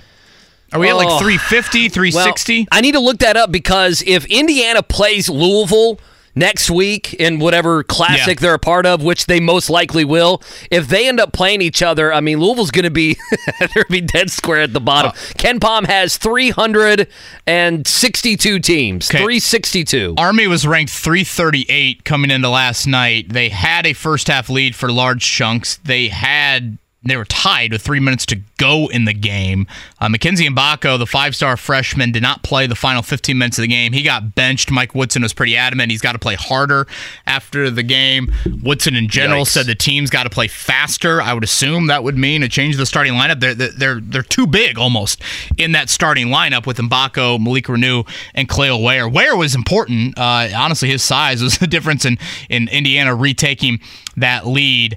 Uh, Army had lost to Stonehill the other night. I'm not familiar with Stonehill's basketball heritage. Uh, they had scored 44 points against Stonehill and lost to them by 13. So Uh, Stonehill is 342 in the KenPom. Are you a KenPom guy, by the way? I can't say I'm married to it, but it seems like a lot of people utilize it. Well, I'm just using that as an example. So I don't know. Some people hate KenPom. I don't hate KenPom. I'm not married to it, but I, I sound like I'm married to it Uh, here early on. Indiana is a major work in progress here early in the season. They've got Wright State coming up on Thursday. Tonight, Purdue is a 15 point favorite. I saw this morning 15 and a half against Xavier. That is at Mackey, Butler, and East Tennessee State tonight. So a couple of Monday night hoops uh, as the Pacers are off until Tuesday. Stonehill not as random as uh, Evansville's opponent on, on Thursday Yeah. night. Who was it, recap. Mark? University of Health Sciences and Pharmacy in St. Louis. What? Yeah. yeah, that's who Evansville, Evansville beat them 116 to 46. I looked it up. Yeah, th- their mascot is Are like they the Tigers? No, they're like an equation or something. I forget what it's like. They're pie. it's yeah, it's something crazy. It, was- it Guys. was bizarre. I was like, they're playing pharmacists. What's happening here? My Irish lost to Western Carolina Oh no, did they? at home on, Sa- on That's Saturday. good. Well, you knew it was a rebuild. know, no I wonder know. you're not wearing any Notre I Dame know. gear. Football's on a bye in the in Shrewsberry. It is a loss. major rebuild for Micah Yikes. Shrewsberry. Uh, quickly, NFL. Uh, we've been talking about it. Colts winners 10 6 there in Germany. Other notable games. Uh, Texans again. I mean, Texans come back from the dead. They beat the Bengals in Cincinnati 30 to 27. Another good day. CJ Stroud, 356 yards, led another touchdown, game winning touchdown drive. Josh Dobbs continues to be great. 27 19 Vikings over the Saints. Derek Carr left that game. Uh, Steelers 23 19 over Mark Dykton's Packers. Go ahead and hit the sounder. Uh, and then the Browns come all the way back, down 17 3, 17 9. They come back, they win 33 31. Lamar Jackson throwing a pick six in that one. That wasn't good. And uh, the Browns continue to win ugly there. Uh, and a big one just for the AFC, looking at the playoff picture Raiders in an ugly game, 16 12 last night over the Jets. Did you see Rob Saleh's beard? That's been the discussion the last couple weeks. Have you seen any of that? Yeah, uh-huh. It's it's mean- darker than normal. Yeah, if I walked if I walked in here with b- bleach blonde hair tomorrow, okay, that's basically like the opposite of Rob Saleh. I mean, that thing I'd is. actually like to see that, to be quite honest. Would you? Yeah. See, I'm letting the new hair Frosted follicles tip. breathe So, a little bit here. We need to talk about what you're going to be doing with your hair. Well, I, I think the Here hard part soon. is over. Hopefully, um, yeah. The hair right now looks Mac Jones, and by you know the end of the calendar year, hopefully it looks a little bit more Dayo Odeyingbo. There you go. More Tom Brady. Yeah, I thought you meant good and bad. Tom Brady Well, had a- sure. Tom Yeah, Tom yeah. Brady had a hair procedure. He probably had multiple. yeah. Oh, Jake was all over that. Wasn't Jake saying he got a lot of Botox? Tom Brady. Oh, Yeah, tons. he's obsessed with tons. Do we mention any college football? I I, I know I the mean, DePauw contingent's going to a good rip win me for- for, not good win mentioning for the Monon Purdue. Bell. Yeah, Purdue, uh, nice win over Minnesota. Indiana gave up a million passing yards to a Ball State transfer. They will now not go to a bowl game, and case that was ever even remotely a possibility. Uh, the Monon Bell, the DePauw Tigers. DePauw never quits, isn't that what they say? Double overtime there.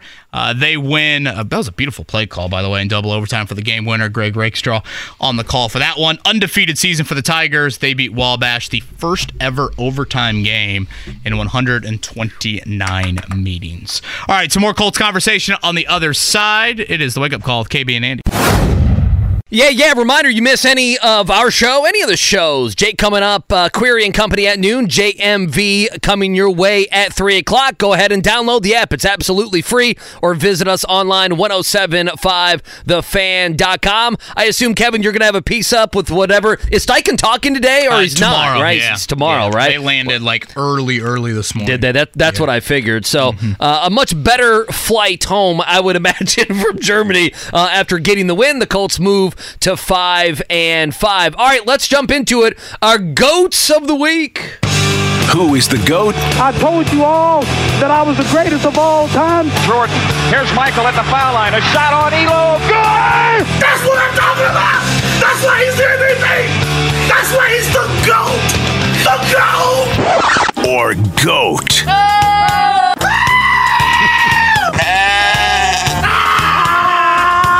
This guy sucks.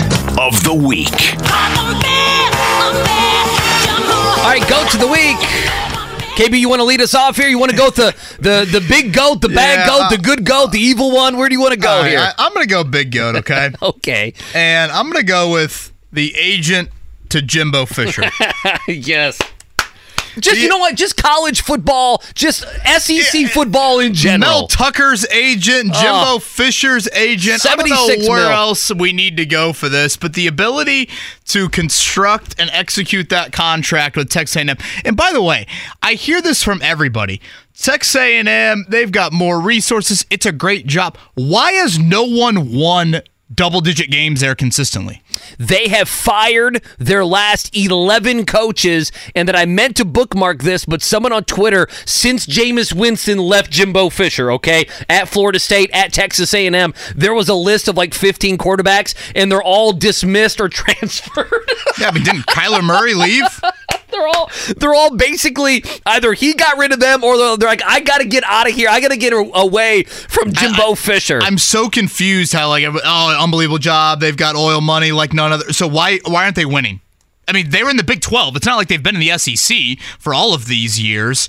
Uh, so yes, the agents, the agent to Jimbo Fisher, and uh, I'll throw in Mel Tucker as well. Uh, by the way, we need Urban Meyer to Texas A&M so bad.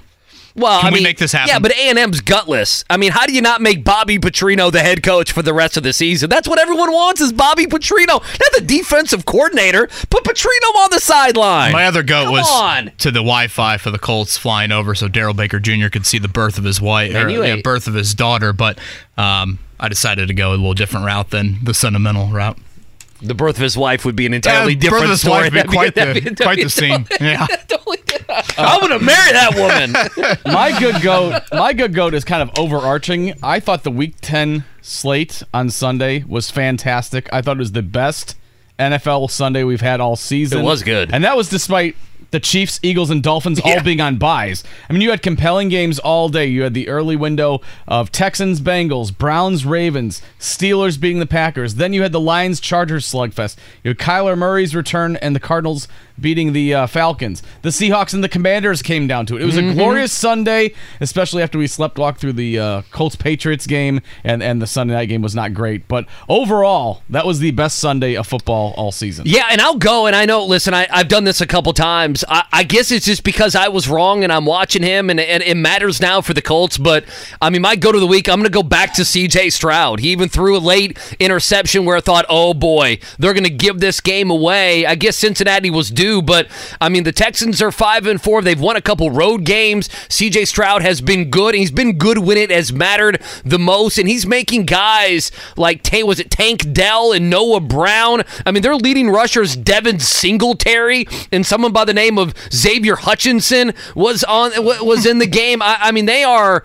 I, I I don't know, man. To me, if I'm a Colts fan, I don't like that CJ Stroud is playing so well, and CJ Stroud has put himself at least in the MVP uh, consideration. I still am not sold. They're going to be a playoff team, but I don't know. If you're a Texans fan, you got to be you got to be thinking about buying season tickets, don't you? Next year. I mean, this gets pretty good. Oh, it's unbelievable. I mean, he could be our pretty go to the week for several of these weeks. All right, my lowercase one, and you know, I, I guess a bit of remorse and thoughts and prayers to the Michigan family.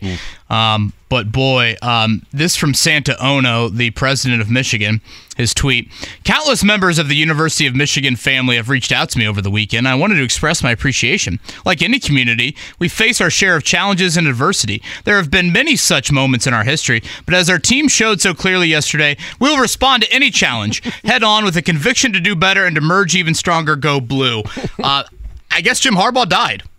Yeah, because based off the reaction from um, their interim head coach, Sherrone Moore, Sherrone Moore, who I on- like, who I like a great deal, like Indiana, you could hire him. well, how about Jimbo Fisher to Indiana? Or is Jimbo going to sit on that money for ten years? Wouldn't you sit on that money, go to the golf course? every Oh day? yeah, I would. man, Jimbo I, I, I mean this in all seriousness. Lowercase goat to the University of Michigan for they suspended Harbaugh in the first place. Yeah. Do they not remember this? Yeah, at the now they're beginning of the acting like the yeah. dude is dead. Yeah. They're weeping on the field about him. Well, they're, and they're trying to do the thing of, well, it's a precedent the Big Ten set, and like, while they might not be wrong with some of that, there ain't no one buying that. Not Like- one person. Think about my venom towards Ryan Day in Ohio State a month and a half ago. Right. Remember Right? that? Yeah. I, I, listen, I remember. I am now all in on the Buckeyes here in two weeks. Really? Michigan. Okay. I am all. I, thi- Really? It is incredible, to, incredible to me how Michigan is acting like Jim Harbaugh has died and they are now playing for him. Well, Sherrone Moore did the. He was crying, and I was going to dub the sound, but he praises the Lord, and then he immediately drops an f bomb, and I'm like, what? Well, It's my kind of guy right there. Yeah, we to can't be play very that sound. there. Yes. But like, okay, emotion post game coach. Yeah, I thought that was over the top. How about the president's message?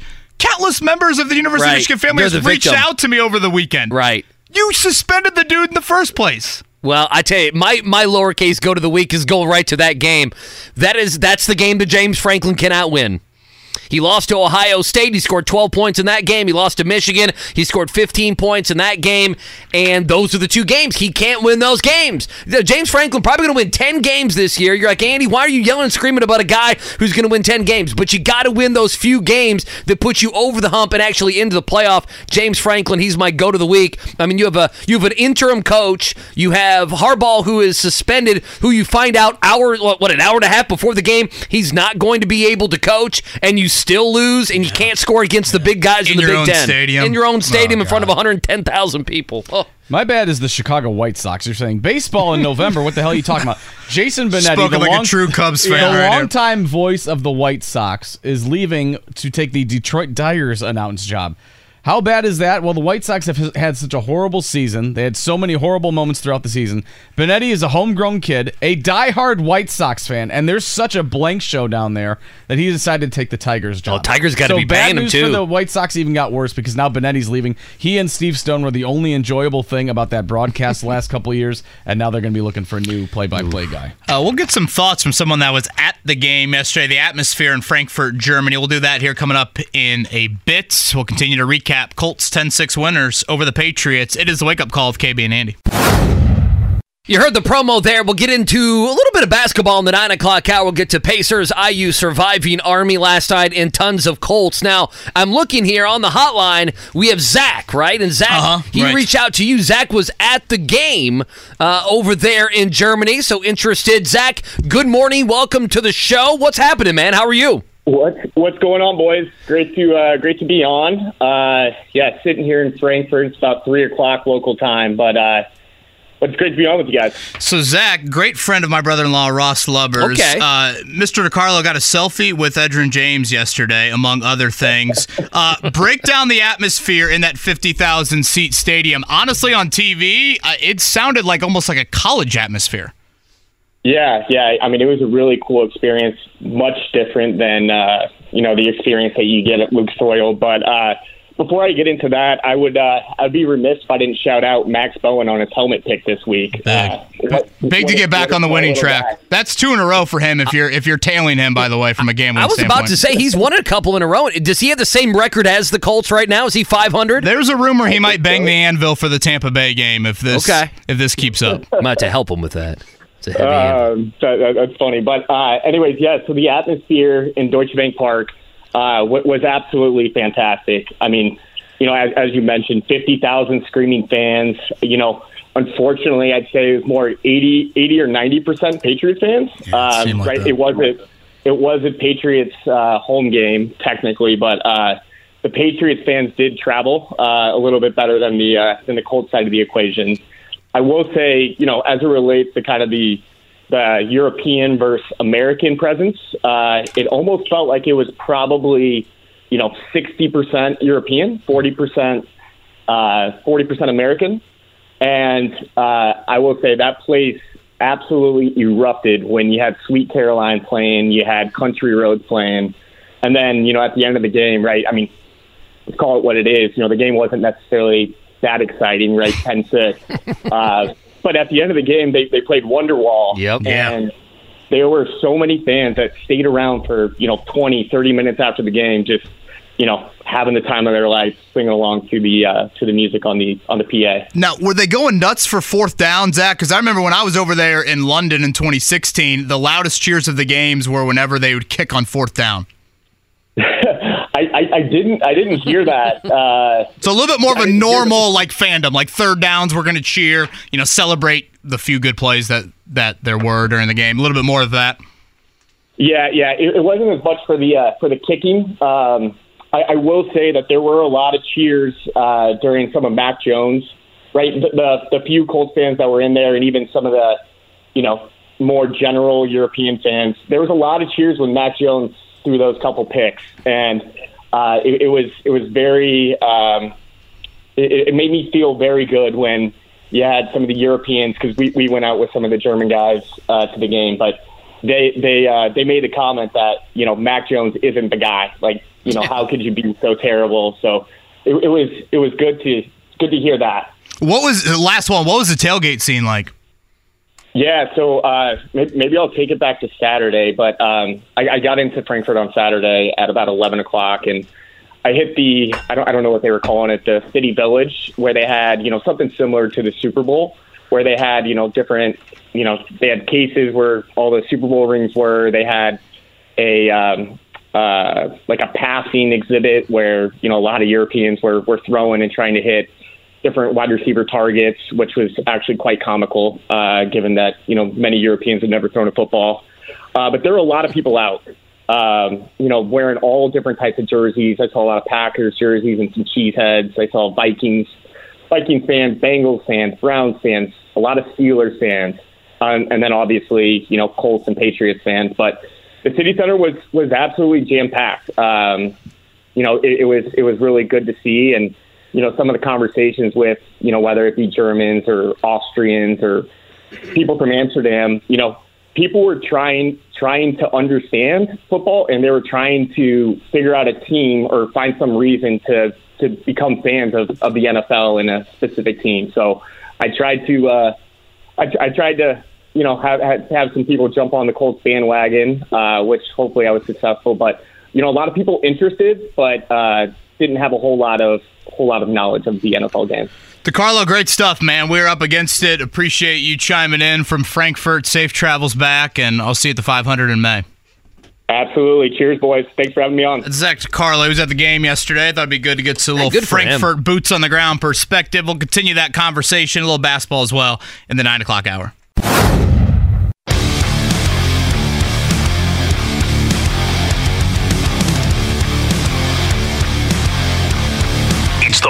Up with KB and Andy on 93.5 and 107.5. The Fan. 239 1070. Going to dive into uh, some calls here, as always, hanging out. DriveHubler.com studios. Andy Sweeney, Kevin Bowen, Mark Dighton hanging out with you. One more hour to go. Miss any of the show? 1075thefan.com. I'm sure KB's going to have a couple stories up here in the next couple days about the Colts as they hit their bye week. Can I ask you guys something? Can I just, just before we get back to the Colts discussion, and we do have to dive into the Pacers. They ran into, uh, boy, Embiid was great, especially early on, and Maxey dropping a 50 spot. Indiana, the Hoosiers barely getting by Army, so not a great start to their season. Not sure if they're an NCAA tournament team right now. We'll dive into that as well. But I, I wanted to ask you guys this. So, Uh, this is. I, I just want you to t- take the team away from it. Okay. So Tommy DeVito is who is playing quarterback right now for the New York Giants, okay? You should not know that. You you should not know who he is. He played at Syracuse. He's a Jersey guy. He looks like a Jersey guy, okay? Uh, if I told you who looks like New Jersey, the I- I thought he was a firefighter when they first showed up the, as the pictures. DeVito family, they look like they're just from Jersey, okay? Uh, and so he he's starting he's he's terrible. I mean, he should not be in the NFL. He should not be starting games in the NFL and they're not going to win with him. But the story came out from ESPN.com that he's uh, he's an undrafted rookie, okay, who's been practice squad, third string. You know how it is, right? Bouncing back and forth Sure. on the roster. He's living at home. His mom makes his bed.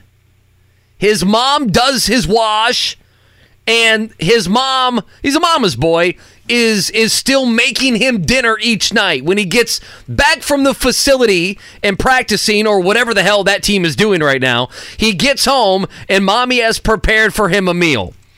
And so I had, a, I had an argument with the buddy. Is he living the life or not?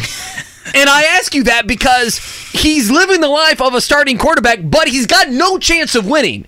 Okay, I mean they're they're getting embarrassed in these games, and he can't do anything. So part of it is he's getting beat up. They're not going to win, and, and I mean he and he, he's being outed basically as not an NFL quarterback. Okay, but the other side of it is he is an NFL quarterback, and he's got his family doing everything for him. Is he? Is Tommy DeVito living? Is he living the life or not? That's what I'm asking. I- Is he bringing anybody back to the crib? I hate to get too No, I was personal, wondering but that- you I know, was wondering that exactly. Well, I was kind of going there. He should have beat it. the. He should have beat the Jets a couple weeks Now, ends me ago. if I'm maybe. wrong, but will they turn to former Colts legend later in the year? I don't know who they turned to later in the year. Didn't they sign uh, uh, uh. Jacob, Jacob, Jacob Eason. Eason? Practice squad, is that correct? Brother, I have no idea what they're going to do. I really don't know. I mean, but again, DeVito, he's he's not good. No one's expecting him to be good, but he's also kind of living the life for these months. But it, but I don't know if it's a good thing or if people are. Cr- I mean, people are crushing him for living at home and his mom's making his bed. Well, I mean, he's ma- what, he's making like two point seven million dollars. Save that money. I'm not. I- I'm not ripping him Yeah. for for that. I'm more worried about what Friday night looks like for him. If you catch my drift there from a starting quarterback standpoint, your play of the game, Colts. Colts-wise. It can't be Patriots ineptness. Okay. So like eh, you can't say Julian Blackmon's pick a Mac Jones. Sure. You can't say Rodney Thomas's pick a Bailey Zappe. You can't say Rigoberto's 69 yard punt. Granted, it was a great punt. I don't know what Belichick was thinking there, selling out on that. What would you go with? I, I've got a couple that stand out to me. Colt centric play of the game. Okay, so the ones that come to mind immediately would be Jonathan Taylor's touchdown and the block from Granson. I like that play call, by the way. Oh, I mean, I love. I yeah. I mean, I, I'm I'm fine with what they did there.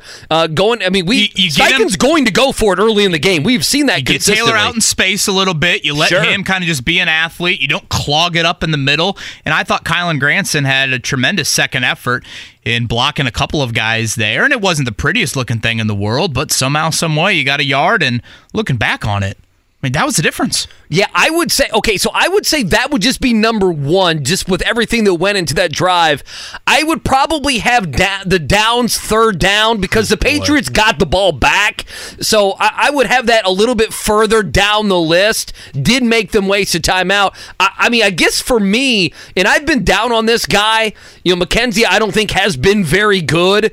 Uh, and I said, you know, with Downs going out, that there is no next man up. McKenzie, even though it was special teams, he returned the ball to the 47. It was a 42 yard return. I think I'm going to go there. Yeah, in the third quarter, and it set up a field goal to make it 10 6. And anytime the Colts got it to where the Patriots were going to have to score a touchdown to take the lead, that's a good spot. That is a comfortable spot to be in. So I would I would probably say Taylor and then the McKenzie return in the third quarter. Yeah, so I um I'm gonna go with that Isaiah McKenzie one. I thought that was beautifully blocked and sparking that play. And I don't know, maybe some of it comes from just the scarcity in seeing big kick returns anymore. You just don't usually see that. But Chad Ryland had made that field goal. By the way, do you think he made the 35 yarder, or did he definitely miss that? that was one of those like, should a they con- extend the goalpost? It was a consensus that he missed it. So Yeah. I'm, I'm just go. I'm going with It them. was close. I do think you missed Oh it, no, but it was, as close as you could get. It was kind of wild. Uh, so he kicks a 24 yarder to make it 7 6. And at that point, I mean, you had done nothing offensively. I mean, your, your drives are just stalled, stalled, stalled. Um, that kick return to me sparks a little bit of something there. Matt Gay kicks the 51 yarder.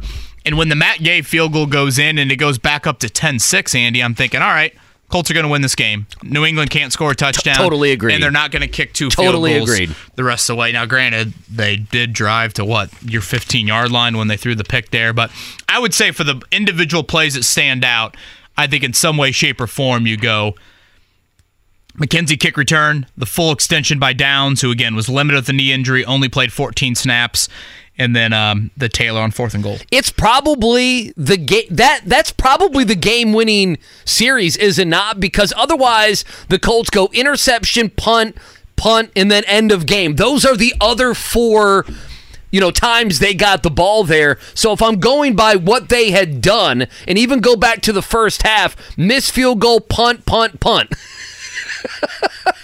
so probably if McKenzie doesn't return that to midfield, they probably punt. Is what I'm trying to say, and, again- they probably and- lose the game. And at that point, New England is only down one. So uh, yeah, they can go down. Mac goal- Jones doesn't have to throw the pick. Can you imagine nine seven New England wins? Yeah, it would magnify. I mean, that's. I, I think that's to me the narrative. The next two weeks, and I think fans understand it that they're extremely happy. I've been saying Operation Five and Five. You know that, and they got there, but they beat two teams that are so bad and that could help you win the game. You know, by Bryce Young throwing the interceptions, Miles Sanders being a shell of what he was in Philadelphia, and then you look at, you know, you look at a, a, a just a depleted roster. Mac Jones. I mean, Bailey Zappe comes in. Uh, I mean, that's just a surprise. I mean, Bailey Zappe coming in with two minutes to go, hasn't got a snap in the game, cold off the bench. Hey, go go do something. I, I don't. I, I mean, you know, New England's not very good. I, I think there's some Colts fans that don't care. They're like, give me the wins. And I understand that. I think there's some saying, hey, if we're going to beat Tampa Bay, you know, Minshew's got to be better. We got to be able to run the football all four quarters instead of maybe half the game. I mean, those things do matter. And I, I always kind of laugh after games like this, Andy, where you know you have the crowd. You never apologize for a win, and then you have the others that are looking at it and you know being like, in no way, shape, or form is that effort that we saw on Sunday indicative of the Colts getting on a run for the rest of the season. And I, I'm a little bit more of like in the gray on that. I don't think it's just that black and white, that cut and dry. Like, yeah, at the end of the day, you add up the wins and you add up the losses, and that decides who your seven playoff teams are and are not. And then you can recap games and sit here and break down a 60 minute effort and say, okay, what out of that gives you confidence? What doesn't give you confidence? What needs to improve during this bye week? Um, and the reality of the situation is there is an element, Andy, of you play who shows up on your schedule. And for the last two weeks, what's shown up on the Colts schedule is the easiest team in the NFC and the easiest team in the AFC. You have not played good football over the last 120 minutes, but you've gotten two wins. Right. So now here you are, five and five, and now the question becomes: Does a healthier Josh Downs all of a sudden lead to a little bit more passing offense? Does the return of Grover Stewart in a couple weeks lead to a little bit more of a steadier defensive effort on the ground? Does Gardner Minshew get less gun shy? During the bye week, Uh, some of these answers are probably easier than others. Uh, does Shane Steichen dial anything up differently coming out of the bye that gives you a little bit more consistency? yes. on offense. That that I think is going to happen 100%. Don't you think so? I mean, Steichen's going to have a couple wrinkles. He's going to throw at Tampa Bay immediately. Right. You know and, that. And that's probably the one I honestly give a little bit of the most confidence in uh, of any of those. So I think those are the questions. And the reality will be you're going to sit back and watch coming up on Sunday in week 11. You're going to see a lot of AFC teams lose, and the Colts are going to be in the hunt. And now you got a seven game season. And where do you want to go? And, and I, I've always been a little bit more, Andy, of the thinking of a seven win season where Gardner Minshew plays 80% of the season sounds like hell. And I still kind of think that because I don't know how much like it does, you know, does winning culture, does winning seven games with Gardner Minshew starting 75% of them, does that do a lot for your winning culture? Well, does it? The question is, does it carry over? Right. Like, like there's. I mean, I think that's going to be if they win And I seven use or the eight Jets games. example from last year. The Jets won seven games with a first year head coach. They Right. retained their head coach, and has that done something for them this year? I, I, I- I don't think so. I don't know. Like, I, I mean, I don't know. What are the Jets going to be at the end of the year? Another 7 1 football team? Probably. So them and the Colts are going to be drafting right next to each other. Would be my guess. But I also sit here and say, does losing two or three of those games, does drafting nine versus drafting 16 right. substantially change things? Yeah, yeah. My my question is like. Are we going to sit here if they win seven or eight games? Because I, I think that is, I think that's on the table. I think Tampa's a winnable game. I would not pick them to beat Tampa Bay, mostly because the Colts never win at Lucas Oil. Uh, they never win at Lucas Lucas Oil. I mean Tennessee, you've already beat them, winnable game. Uh, everyone out, out outdoes the Steelers, but the Steelers end up winning. You know that's going to be a lot of Steeler fans there. Atlanta, Vegas, and Houston. I mean there there are a couple wins if they can get to seven or even eight. I think my question is what what carries over when. Well, uh, yeah, that's just it. What carries over from this season to next season, a lot of the players are going to be the same. Perhaps someone like Kenny Moore is not back. Of course, Zach Moss, who was so instrumental early, he's not going to be back. But you could sell it as guys, we played with Gardner Minshew basically all season. And we won seven or eight games. Right, right, right, right. Like you, that's an easy. It's logical to say, well, we bring in Anthony Richardson, whatever it may be, and we're good to go. I mean, the question I would have is, what's Josh Dobbs's contract situation? Is Josh Dobbs? Can you go get Josh Dobbs to be the backup somewhere? Is to he be the backup with you? I, I don't know what he is. Is The Josh Vikings Dobbs won electric? five straight without Justin Jefferson. I know. I, listen, I know. Dobbs right now. I'm looking at his contract. free agent. He's unrestricted, and I don't know. I I mean, I he can't be a starter somewhere. I mean, I guess Minnesota could keep him if he is a starter. You know, I mean, you're not gonna you're not go very far. I guess I'm just trying to search of you know next year when we look at this, what what's gonna be able to carry over, and I, I just I haven't been able to figure out that answer. And I'm I'm with you. I, I'm in this gray area because the NFL is not college football. In college football, you have to win, and it's got to be a pageant when you win, right? It's got to be you got to win the right way. You know this being a Notre Dame fan. Uh, you got to win by. You, it's got to be game control, and We're- you, and we're you just can't- trying to- we're just trying to beat Marshall Not, not year. this year, but or maybe last year. But you know what I mean. It's got to be a sexy win. It's got to be game control. It's got to be eye test. The, the thing I like about the NFL is you don't have any of that, but that also doesn't mean you don't analyze how your team plays because how your team plays matters for the next games, and and that's that's kind of the difficulty here, right? And I think, you know, part of what we're going to try to do here during the bye week is also, again, look at some of those storylines that were there at the start of the year. Obviously, a lot of them non Anthony Richardson division. And what are the updates on that? You know, I mentioned earlier in the show, as much as it's a critical year for Kwity Paye, it's also a critical year for Dayo Odeyingbo. And to me, Dayo Odeyingbo has said, I deserve to be here. Right. And I, I would agree with that. You know, Bernhard Raimann, I, I think that is a positive development. You know, do you get a guy like Juju Brents back after the bye week? Some of those things, I believe, if I'm not mistaken, AJ has a uh, question on that. Uh, Mark, AJ, want to talk about Shaq? Is that correct? Uh, AJ, what's up, man?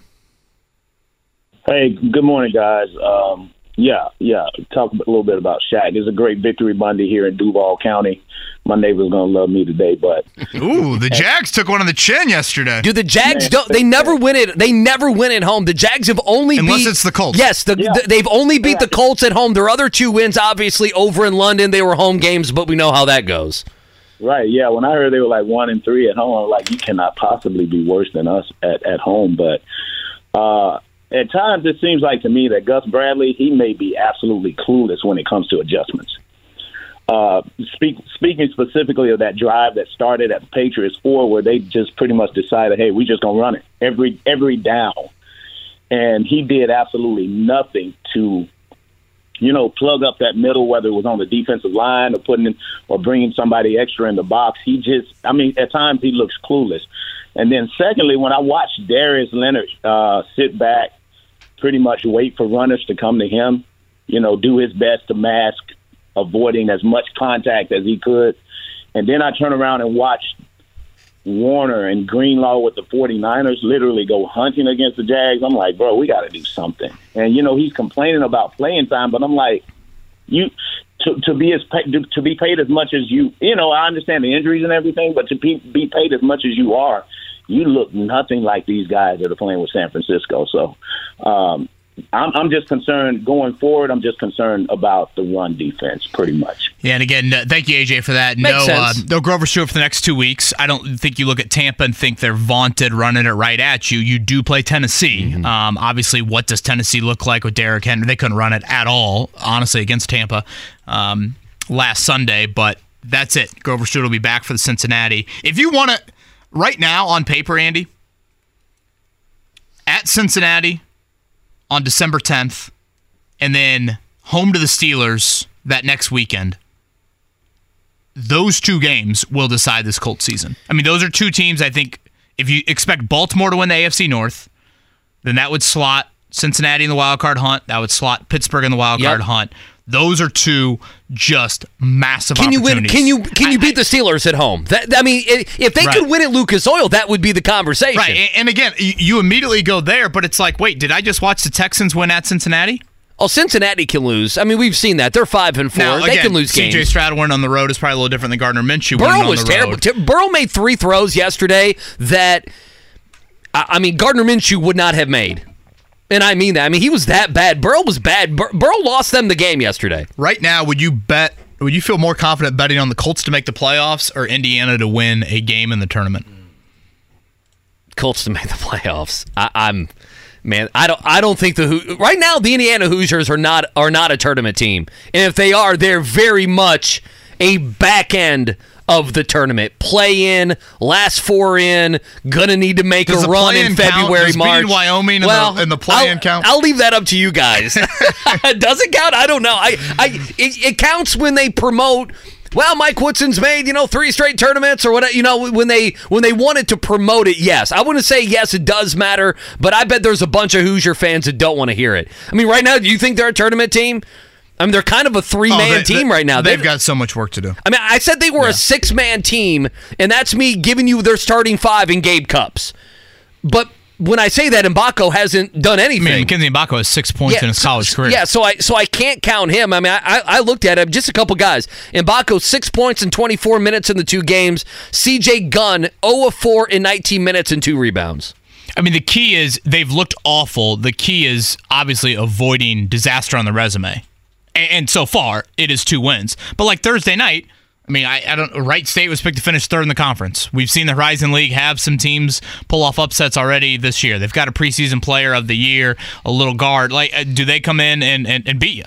You know that that's the. I mean, the key is making sure the resume also doesn't look like the play on the floor. Because the play on the floor, you've avoided the disaster on the resume, if that makes sense. Well, uh, uh, here, here would be your problem. I'm trying to find this uh, on, on Ken Plus, Palm. is the Big Ten going to be vaunted this year? I don't know. The early Big Ten returns haven't been great. Wisconsin lost. I, I, I don't know. Maryland lose? Yeah, you know they did. I mean, State lost. like right now, Louisville's 175 in the KenPom, and there's a high probability early next week you will play them. Louisville's So going. that's not going to be a well, no, meaningful game. Well, no. What I'm saying is that Louisville's going to be in the 200s. Right. Like I think they're going to be a, a single digit win team. So it's like one of those things. If Indiana, they can't lose a game like that, right? If you lose to UConn, not the end of the world. You know, college basketball. Sure. People Yeah. write that off. Ah, you lost to UConn. Uh, you have a young team, whatever it may be. Every excuse will be made. But if you end up playing Louisville, I mean, Louisville's going to be in the 200s, and you lose that game, that's the game that knocks you out. I'll give you an example because I followed this last year. Clemson basketball. Sorry, Jake Query. Clemson basketball was a bubble team. They went into Louisville and lost. They were one of the four teams that Louisville beat last year. It ended their season. They got to the bubble watch, the bubble watch, and everyone's like, well, why would we have them? They lost to a team that was in the 300s in the KenPom. That's the thing with Indiana is they're going to have to get quality wins, but they're going to have to also not have those losses. It scares me, man. I, I brother, they scare me. Watching them, I mean, their their And guard again, their guard play's not good. Obviously, not. work was going to be needed with this operation. It was, you know, so many new faces and all of that, but getting that work done, boy, I, I early on, there's a lot more work that I think Mike Woods on both ends of the floor than Mike Woodson could have envisioned and I don't know. You know, when you're benching the five star this early, and what does that do? Ego. I mean, him and Kel'el Ware made it very clear. We're we're going to Bloomington to be lottery picks after one season. You know, Ware honestly carried them last night in the second half. There, just being taller than everybody else that Army had to offer. Uh, and if you're looking for consistent pieces for Indiana, uh, it would not be the five star. Well, Trey Galloway plays 30, 31 minutes, has five points. Yeah, You know, doesn't Yeah. have a rebound. Like that's not going to work either, and that's right? your starting two guard.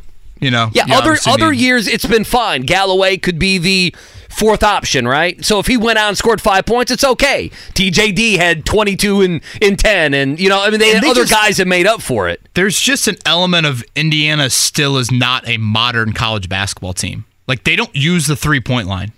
They don't use it and they don't use it successfully when they do. And if you're going to play that way, you better have a Trayce Jackson Davis. They made four threes. They allowed thirteen. Yeah, I mean, every story you read, that's one of the main things is is is, yeah, is they're the three point shot. It's a little bit and they, of like and they don't have a guy on the uh, that can make it. I mean, you look at Mgbako, Ware, and Reneau; those guys you already know can't make it, right? Isn't Mgbako supposed to be a shooter? I don't know what he's supposed to be. I've, never, I've only seen him play a few minutes. I was all excited about him too. Stole him from Duke. Benched for the final 15 minutes last locked, night. locked him up. Has barely played in the second half of either game. against Army. All right, uh, we still got our fan tweets of the game. We'll get to here in just a bit. Uh, let's lead off a morning check down with the Pacers from last night. The morning checkdown Omaha! Omaha! Omaha! Omaha! on 93.5 and 107.5 The Fan. Yeah, it's one thing for Joel Embiid to do what Joel Embiid does against Miles Turner and the Pacers, and he did that last night with 19 in the first quarter and 37 and 13. But you don't expect Tyrese Maxey to go off for 50. That is what the young guard did last night against the Pacers. 137 126. That would be the Eastern Conference leading Sixers over the Pacers. They will play again on Tuesday night. Uh, Andy, you watch Maxey a lot in college. I mean, he certainly has been one of these Kentucky guys that didn't have the most heralded, you know, time in Lexington. You know, to be fair, was in, in those COVID seasons. But boy, has he been a great pro. Yeah, he was good, and, and I tell you the thing. He, he I- obviously you could tell that he was going to be a really good player. Uh, the thing that stunk it up for him, the biggest problem that he had is, and I and I do believe this. You know, that team for Kentucky won the SEC that year by three games, and then COVID hit. They beat Florida at Florida, and that was like you know, and he, he he didn't play great in that game. I remember that game. I was at a beer festival watching that game. They they won that game over Florida. They won the regular season by three games. That was on a Saturday, and by that Tuesday, the world stopped. And everything was, you know, everything was being canceled. Everything was being postponed. And you know, his running mate there was uh, Immanuel Quickley. I think Ashton Hagans was on that team, who's in the G League. Uh, but Immanuel Quickley, obviously having a nice career there uh, as you know an off the bench kind of guy. Good guard though for the Knicks. And, and Maxey, I didn't think he'd be. I didn't think he'd be a star. I mean, he's. He's on the precipice of being a star. I mean, he's averaging 29, 5, and 7, shooting 51% from the field over the first couple weeks of the season. That's unbelievable. Ability with those step backs. Like I'm like, wait, how deep is he shooting a few of these? Uh, incredible performance for him last night. Again, Pacers Sixers tomorrow night. Again, that will be uh, game number two in the in-season tournament. And actually, that's the final game the Pacers are going to play until Sunday. So a very light week for Rick Carlisle's bunch, and he's scheduled to join us tomorrow. Is this a stupid question 8 for, for for Coach Carlisle? I want to I want to you know crowdsource this real quick. They didn't get the stops down the stretch and everything. I, I find it when you play as fast as the Pacers do, isn't it more difficult to get stops? Do you agree with that? Is that a stupid basketball question? In other words, they want to run and gun and they, and they want to play with their hair on fire. That's how I view the Pacers, right? Right, they want right, to play, right. and that's their pace. And listen, it's fun. I mean, you're going to love going to Gainbridge. Uh, they're going to be able to get down like they did the you know last night. They're going to be able to come back. They have the players in depth to play that style, and they have the quality depth again. We've been harping on that to play that style. But I feel like when you play that style, it opens up to where the other team also can, can play that style. And if they have all stars, all stars to me are more difficult to guard like that than if we settle into an 89 89 game like back in the 90s. Am I wrong? That's just the way I view it. I feel like they've been so bad defensively, whether they've played slow in the half court, whether they've played fast in the half court. And just with the Sixers, again, I mean, Embiid has just owned Indiana in this matchup. And then last night, Maxey was kind of the cherry on top. But no, I'd say throw it Rick's Okay. way. And He's a very, he's a smart basketball person. I'm not. You know, he's a basketball Benny. 8 a.m. tomorrow. yes, he'll join us uh, to the NFL 10-6. That's your final in Germany. Let's play some of this sound. Shane Steichen post game. What did he tell his team? Here you go. uh, in the locker room was just, hey, get healthy, you know, and let's let's go make a run at this thing. We got seven games left. Um, we're right in the thick of it, and uh, let's play our best football in November and December going forward. Similar question to Gardner Minshew. Here's what he had to say. Oh, we're fired up, man. Fired up. Got some free time coming. We're five and five. Got everything in front of us, you know. So I think it's a great opportunity to go home, get healthy, and uh, hit this back half of the season with a lot of confidence. Again, Gardner, Caribbean for a week. I feel Do like he's gonna go to Joshua Tree and drop some acid. do thing, do things you wouldn't tell your grandkids about one day. See, I'm with Mark on this. I don't see him as being the beach guy. I see him as the Joshua, the Joshua That's Tree fine. guy. Do That's what I see. Do things that you wouldn't tell your grandkids about. Come back and see if mentally he's a different quarterback. Because right Open my now, mind, I saw things I've never seen before. right now I'm seeing deer in headlights from number 10. Speaking of number 10, week 10 in the NFL wraps up tonight. If you're a Colts fan, cheer for the Broncos over the Bills. That would be Monday night football. Things that stood out to you guys. CJ Stroud, incredible. Again, Vikings five straight. How about the Lions winning Yeah. a shootout the Chargers? That game, Dan Campbell. Talk about some big old, you know what, seven and two in that one. We had five last second field goals yesterday in the NFL as well. Uh, and the Steelers have been outgained in every single game this season, and they're six and three. What stands out to me is you mentioned the Lions. The poor Chargers lose that game every year the exact same way. Over Isn't how that many every years? week for the Chargers? It's every week. It doesn't matter if it's Staley as the head coach or anybody. It, I don't care if Austin Ekeler is the running back or Natrone Means is the running back. Okay, I feel like they lose that game. Philip Rivers lost that game like 15 different times, uh, and so yeah, that that stood out. And then. I, I don't know, man. The Bra- the Browns to me, I mean, that game stood out. Lamar Jackson was not good. It's one of those games where you know Lamar wasn't good. And, and, you know Cleveland's able to run the ball and, and play enough defense. They got a pick six. Deshaun Watson's hobbling around the field uh, and everything else. But if you're if you're like to me, if you're if you're a Colts fan, you want someone in the AFC North to to be out of your way, right? And it's not going to be the Ravens. We would agree with that. So you're looking at either the Steelers or the Browns. You're wanting one of those teams to fade away and move out of your way, right? And both of them got wins, close wins, and the Steelers get these ugly, ugly wins, and the Browns win by running the football, good enough defense, and a hobbling quarterback. Like that's one of those. I know you maybe wanted. I understand that maybe he's like, well, they're up against other AFC teams. T- to me, like the Steelers were like, could the Packers make a play, right? Could they make a play at the end of the game and win that game? That would have really helped the Colts out. Didn't happen.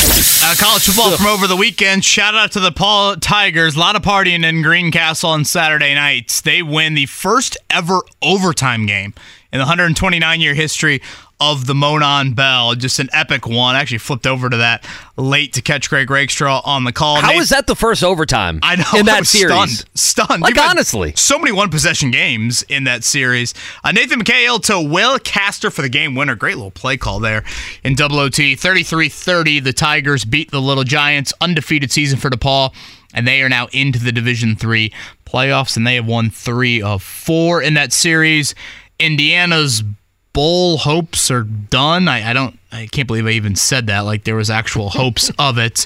Uh, they were dashed by a Ball State Ball State transfer. I want to make sure John Paddock. John right? Paddock. Yep. Uh, he threw for 507 yards, which is the second most in the history of the Fighting Illini. They've had some decent quarterbacks in that program over the years. Uh, third straight year for no bowl game for Tom Allen. Uh, am Purdue, uh, finally, they get the offense clicking, especially at home. Big game on the ground for the Boilermakers. Devin Mockobee and Tyrone Tracy in that one. 353 rushing yards, the most for Purdue in over a decade. Yeah, and I would say obviously Michigan uh, beating Penn State on the road, Georgia taking care of Ole Miss, Ohio State standing pat, And Jim Harbaugh's still alive, Yeah, right? Because I still thought post game he was he's, dead. He's not dead. He's Okay. still alive. He is a martyr. uh, If you did not know, Jim Harbaugh, the martyr.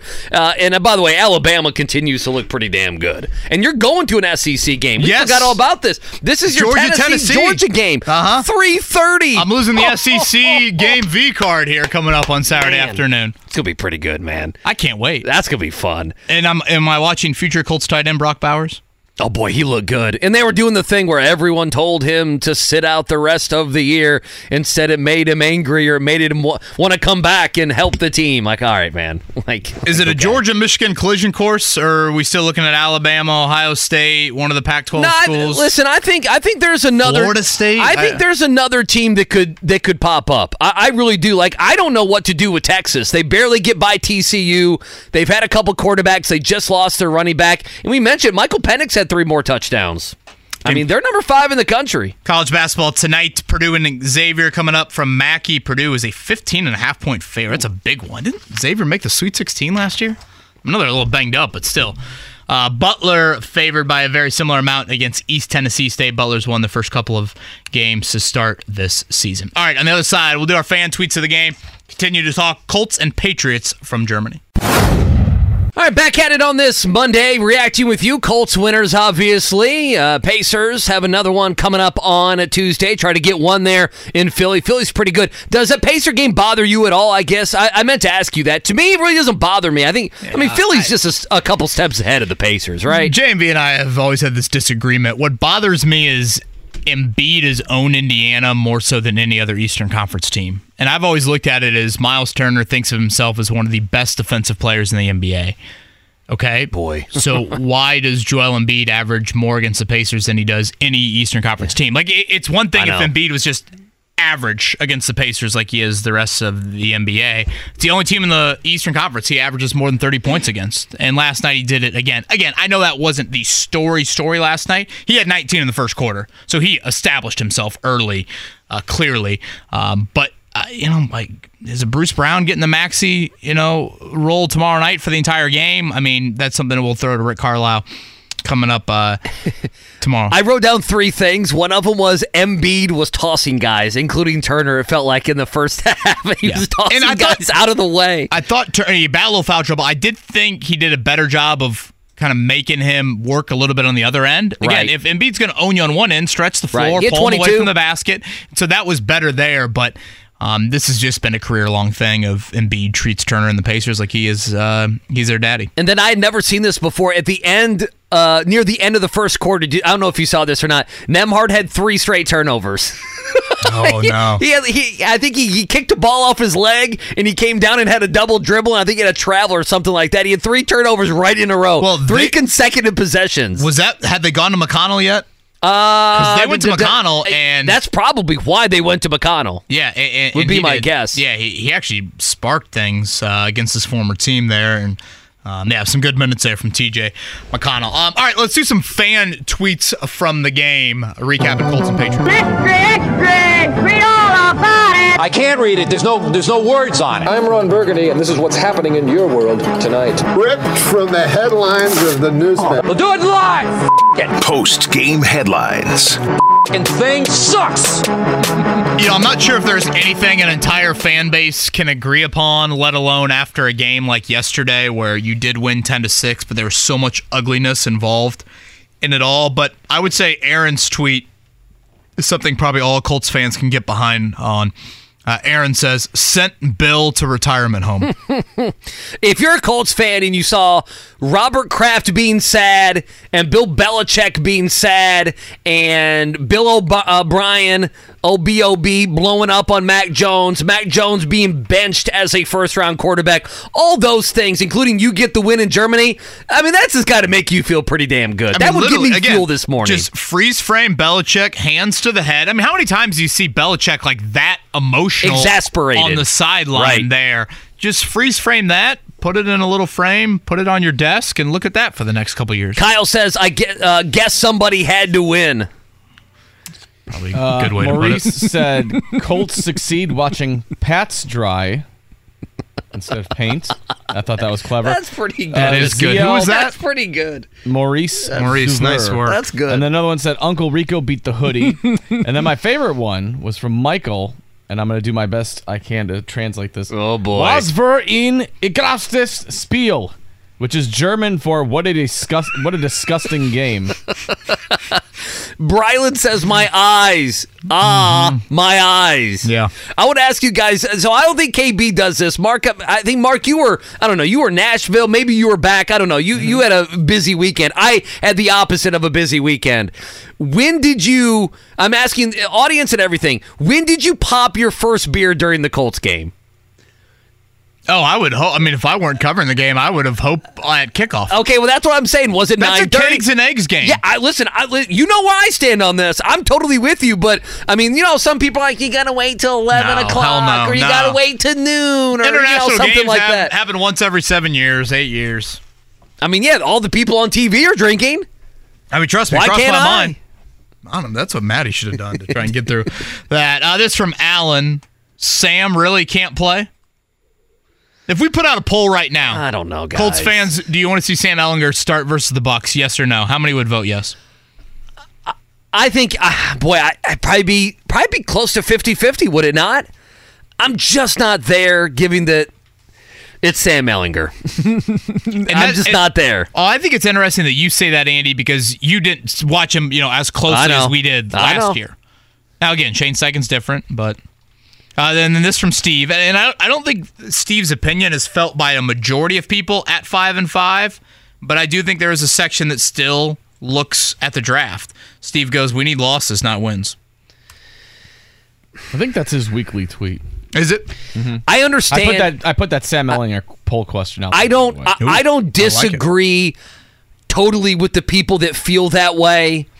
The frustration has to be that I think Colts fans are looking at this, don't you, KB? And they're like, we know we're going to be a little bit in the purgatory when it gets to draft time. Which they're I going to be seven or eight wins. I, I think they can win at least two more games. I And- do. And I guess that's what makes the draft such a crapshoot, Andy, is do we ever know really No. where the purgatory is? Like, you know, where was Justin Jefferson drafted? Where was Aaron Donald drafted? Where was Zack Martin drafted? And plenty of guys right in that kind of teen, you know, early 20 area you can point to. Um, and then obviously on the flip side of it, you can point to plenty of bust in that area. You know, for me, it's always come down to this, Andy where I look at the draft, it's one of those things of if the board starts to fall and you're six or seven spots from a particular area, and because you're that far away, you're more hesitant to trade up, even though the player that you would have a lot of interest in happens to be there. That's where I get a little torn on things. And that's where I kind of look at it as a I'm of the believer, unless you're making a playoff run, I think you start looking ahead to next year. And again, I know that you know that's that's me from a non-emotional point of view. I get the emotions of a fan. Like Maddie's gonna, you know, whatever, watch me on Saturday afternoon freak out about Notre Dame Wake Forest. Oh. She's gonna be like, "What are you oh. doing?" Oh. I'm gonna be like, "I'm a fan. I want to see my team win." and she's gonna be like, "I thought the season was over." So like, I know I'm talking out of both sides of my mouth. Yeah, here. but there's no draft in college football, though. I mean, that, that's right, the only that's the only thing. Yeah, I It's- guess that it's is. not totally apples to apples, but you will be a madman during Because I'm thinking a Dave win there Clawson. helps saving a recruiting whatever. And I don't know, maybe I'm overreacting to what a loss to Wake Forest would do from a recruiting standpoint. But the the narrative that no one really cares about in college football. Uh, Sam Hartman going back home team. to face oh no, against it's Wake day Forest. in South Bend, thankfully. Is that what it is? yes. I mean, I don't know. I'm like, like I'm looking at the Eagles' 30th overall got Nolan Smith from Georgia. Now that was, you know, I mean, there was other things that went into that, but like you're looking in the 20s, the Chargers got Quinn Johnson, Zay Flowers, Jordan Addison. Um, you know, Jordan Addison went at 23, so there are guys. I mean, Zay Flowers and Jordan Addison are good players. Like if the Colts got one of those type of guys, that would be a big pickup for you know if you have Pittman still there and you have Josh Downs. Obviously, I just it's it's it's just very difficult because I think a lot. I think a, a huge segment of fans want to win. A huge segment. The other segment is obsessed with getting guys in the draft because getting picks and that sort of thing, uh, you know, they can turn fans on. They love all, they love the draft season. And I'm just stuck here with, you know, winning games does matter in this league and it matters to Shane Steichen and it matters Oh, to the bottom line of the. Indianapolis Yeah, yeah, Colts. yeah. But also, if you, like, I'm terrified right now that, that the Giants are going to win a game that doesn't matter and they're going to have to get J.J. McCarthy. they're not. Gonna, you know what I'm saying? And they're Right, not right, going to get Drake Maye because I mean this happened to the Jets. Well, the, the it- Jets beat the Jets beat like the Vikings or so. No, they beat the Chargers. The Jets beat the Chargers a couple years ago. And you know who they didn't get? Trevor Lawrence. Now, I'm not as, as much in love as with Trevor Lawrence as everybody else, but that franchise hasn't had a quarterback worth a damn. So they got Zach Wilson. What's happened? Well, could it have happened to the Colts last year? You know, uh, Sure. if you had been, by all accounts, Seattle was very into the Anthony Richardson idea, and they picked right behind you. If the Col- if the Colts would have beat the Texans in the final week, would they have been behind Seattle? I don't know how those tiebreakers would have worked out, but obviously the Colts are very close to being just outside of that fringe, and. You know, how would that have been viewed differently? Did the win, would the win over Houston have given you that great 24 hour, 48 hour feeling? I'm looking at it right now. that yeah. you'd have been so happy about that would have overshadowed you possibly drafting Peter Skoronski instead of Anthony Richardson or uh, Will Levis instead of Anthony Richardson? It's early, but your poll for Sam Ehlinger is, is not going well. Um, 87.9% say no. They do not want to see do not want to see Sam Ehlinger get any run at quarterback this year. Lord Smoke in the chat, which I agree with, says you put in Sam and we lose and everything hits the fan. We've won too many games to turn to Sam Yeah. at this point and endure the tank. I, I tend That's to agree. prob- Yeah, I Lord think, I Smoke think that's a good way to put schedule. Lord Smoke? Lord Smoke is what I- Gardner Minshew needs to find this week. I don't think that'll be a problem. I saw a purple tiger in the mountains. I started walking towards A lot of that this week. Get the Wizinator when you get back into Just town. nobody, just nobody, and go from there. Nobody get it. No one do something stupid. That's like the bye week. You know, Steichen's having to say that. No, he certainly does. All right, uh, we'll do it one final time here. It's a wake up call. KB and Andy. Hardest man. Oh, boy, that's an odd way to say that. Boy, hit the sounder.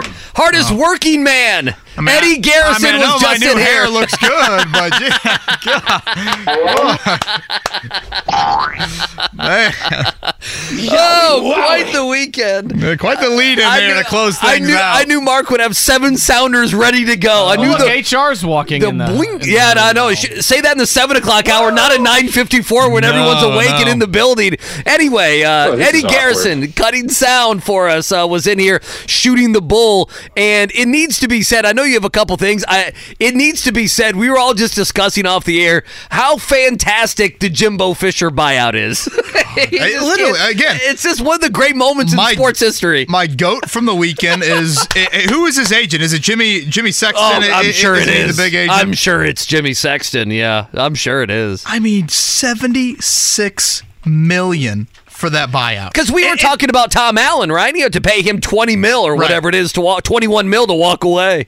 Well, then the, the, the E ESPN national show on before us, undisputed or whatever it's called. Yes, They're Undisputed. like, uh, oh, wouldn't you want to work for seventy six million? You want to earn your money? I'm like, no. Are you an idiot? like, what are you talking? well, that would about? be like if somebody I- cuts you a check for seventy six million dollars and you have to work.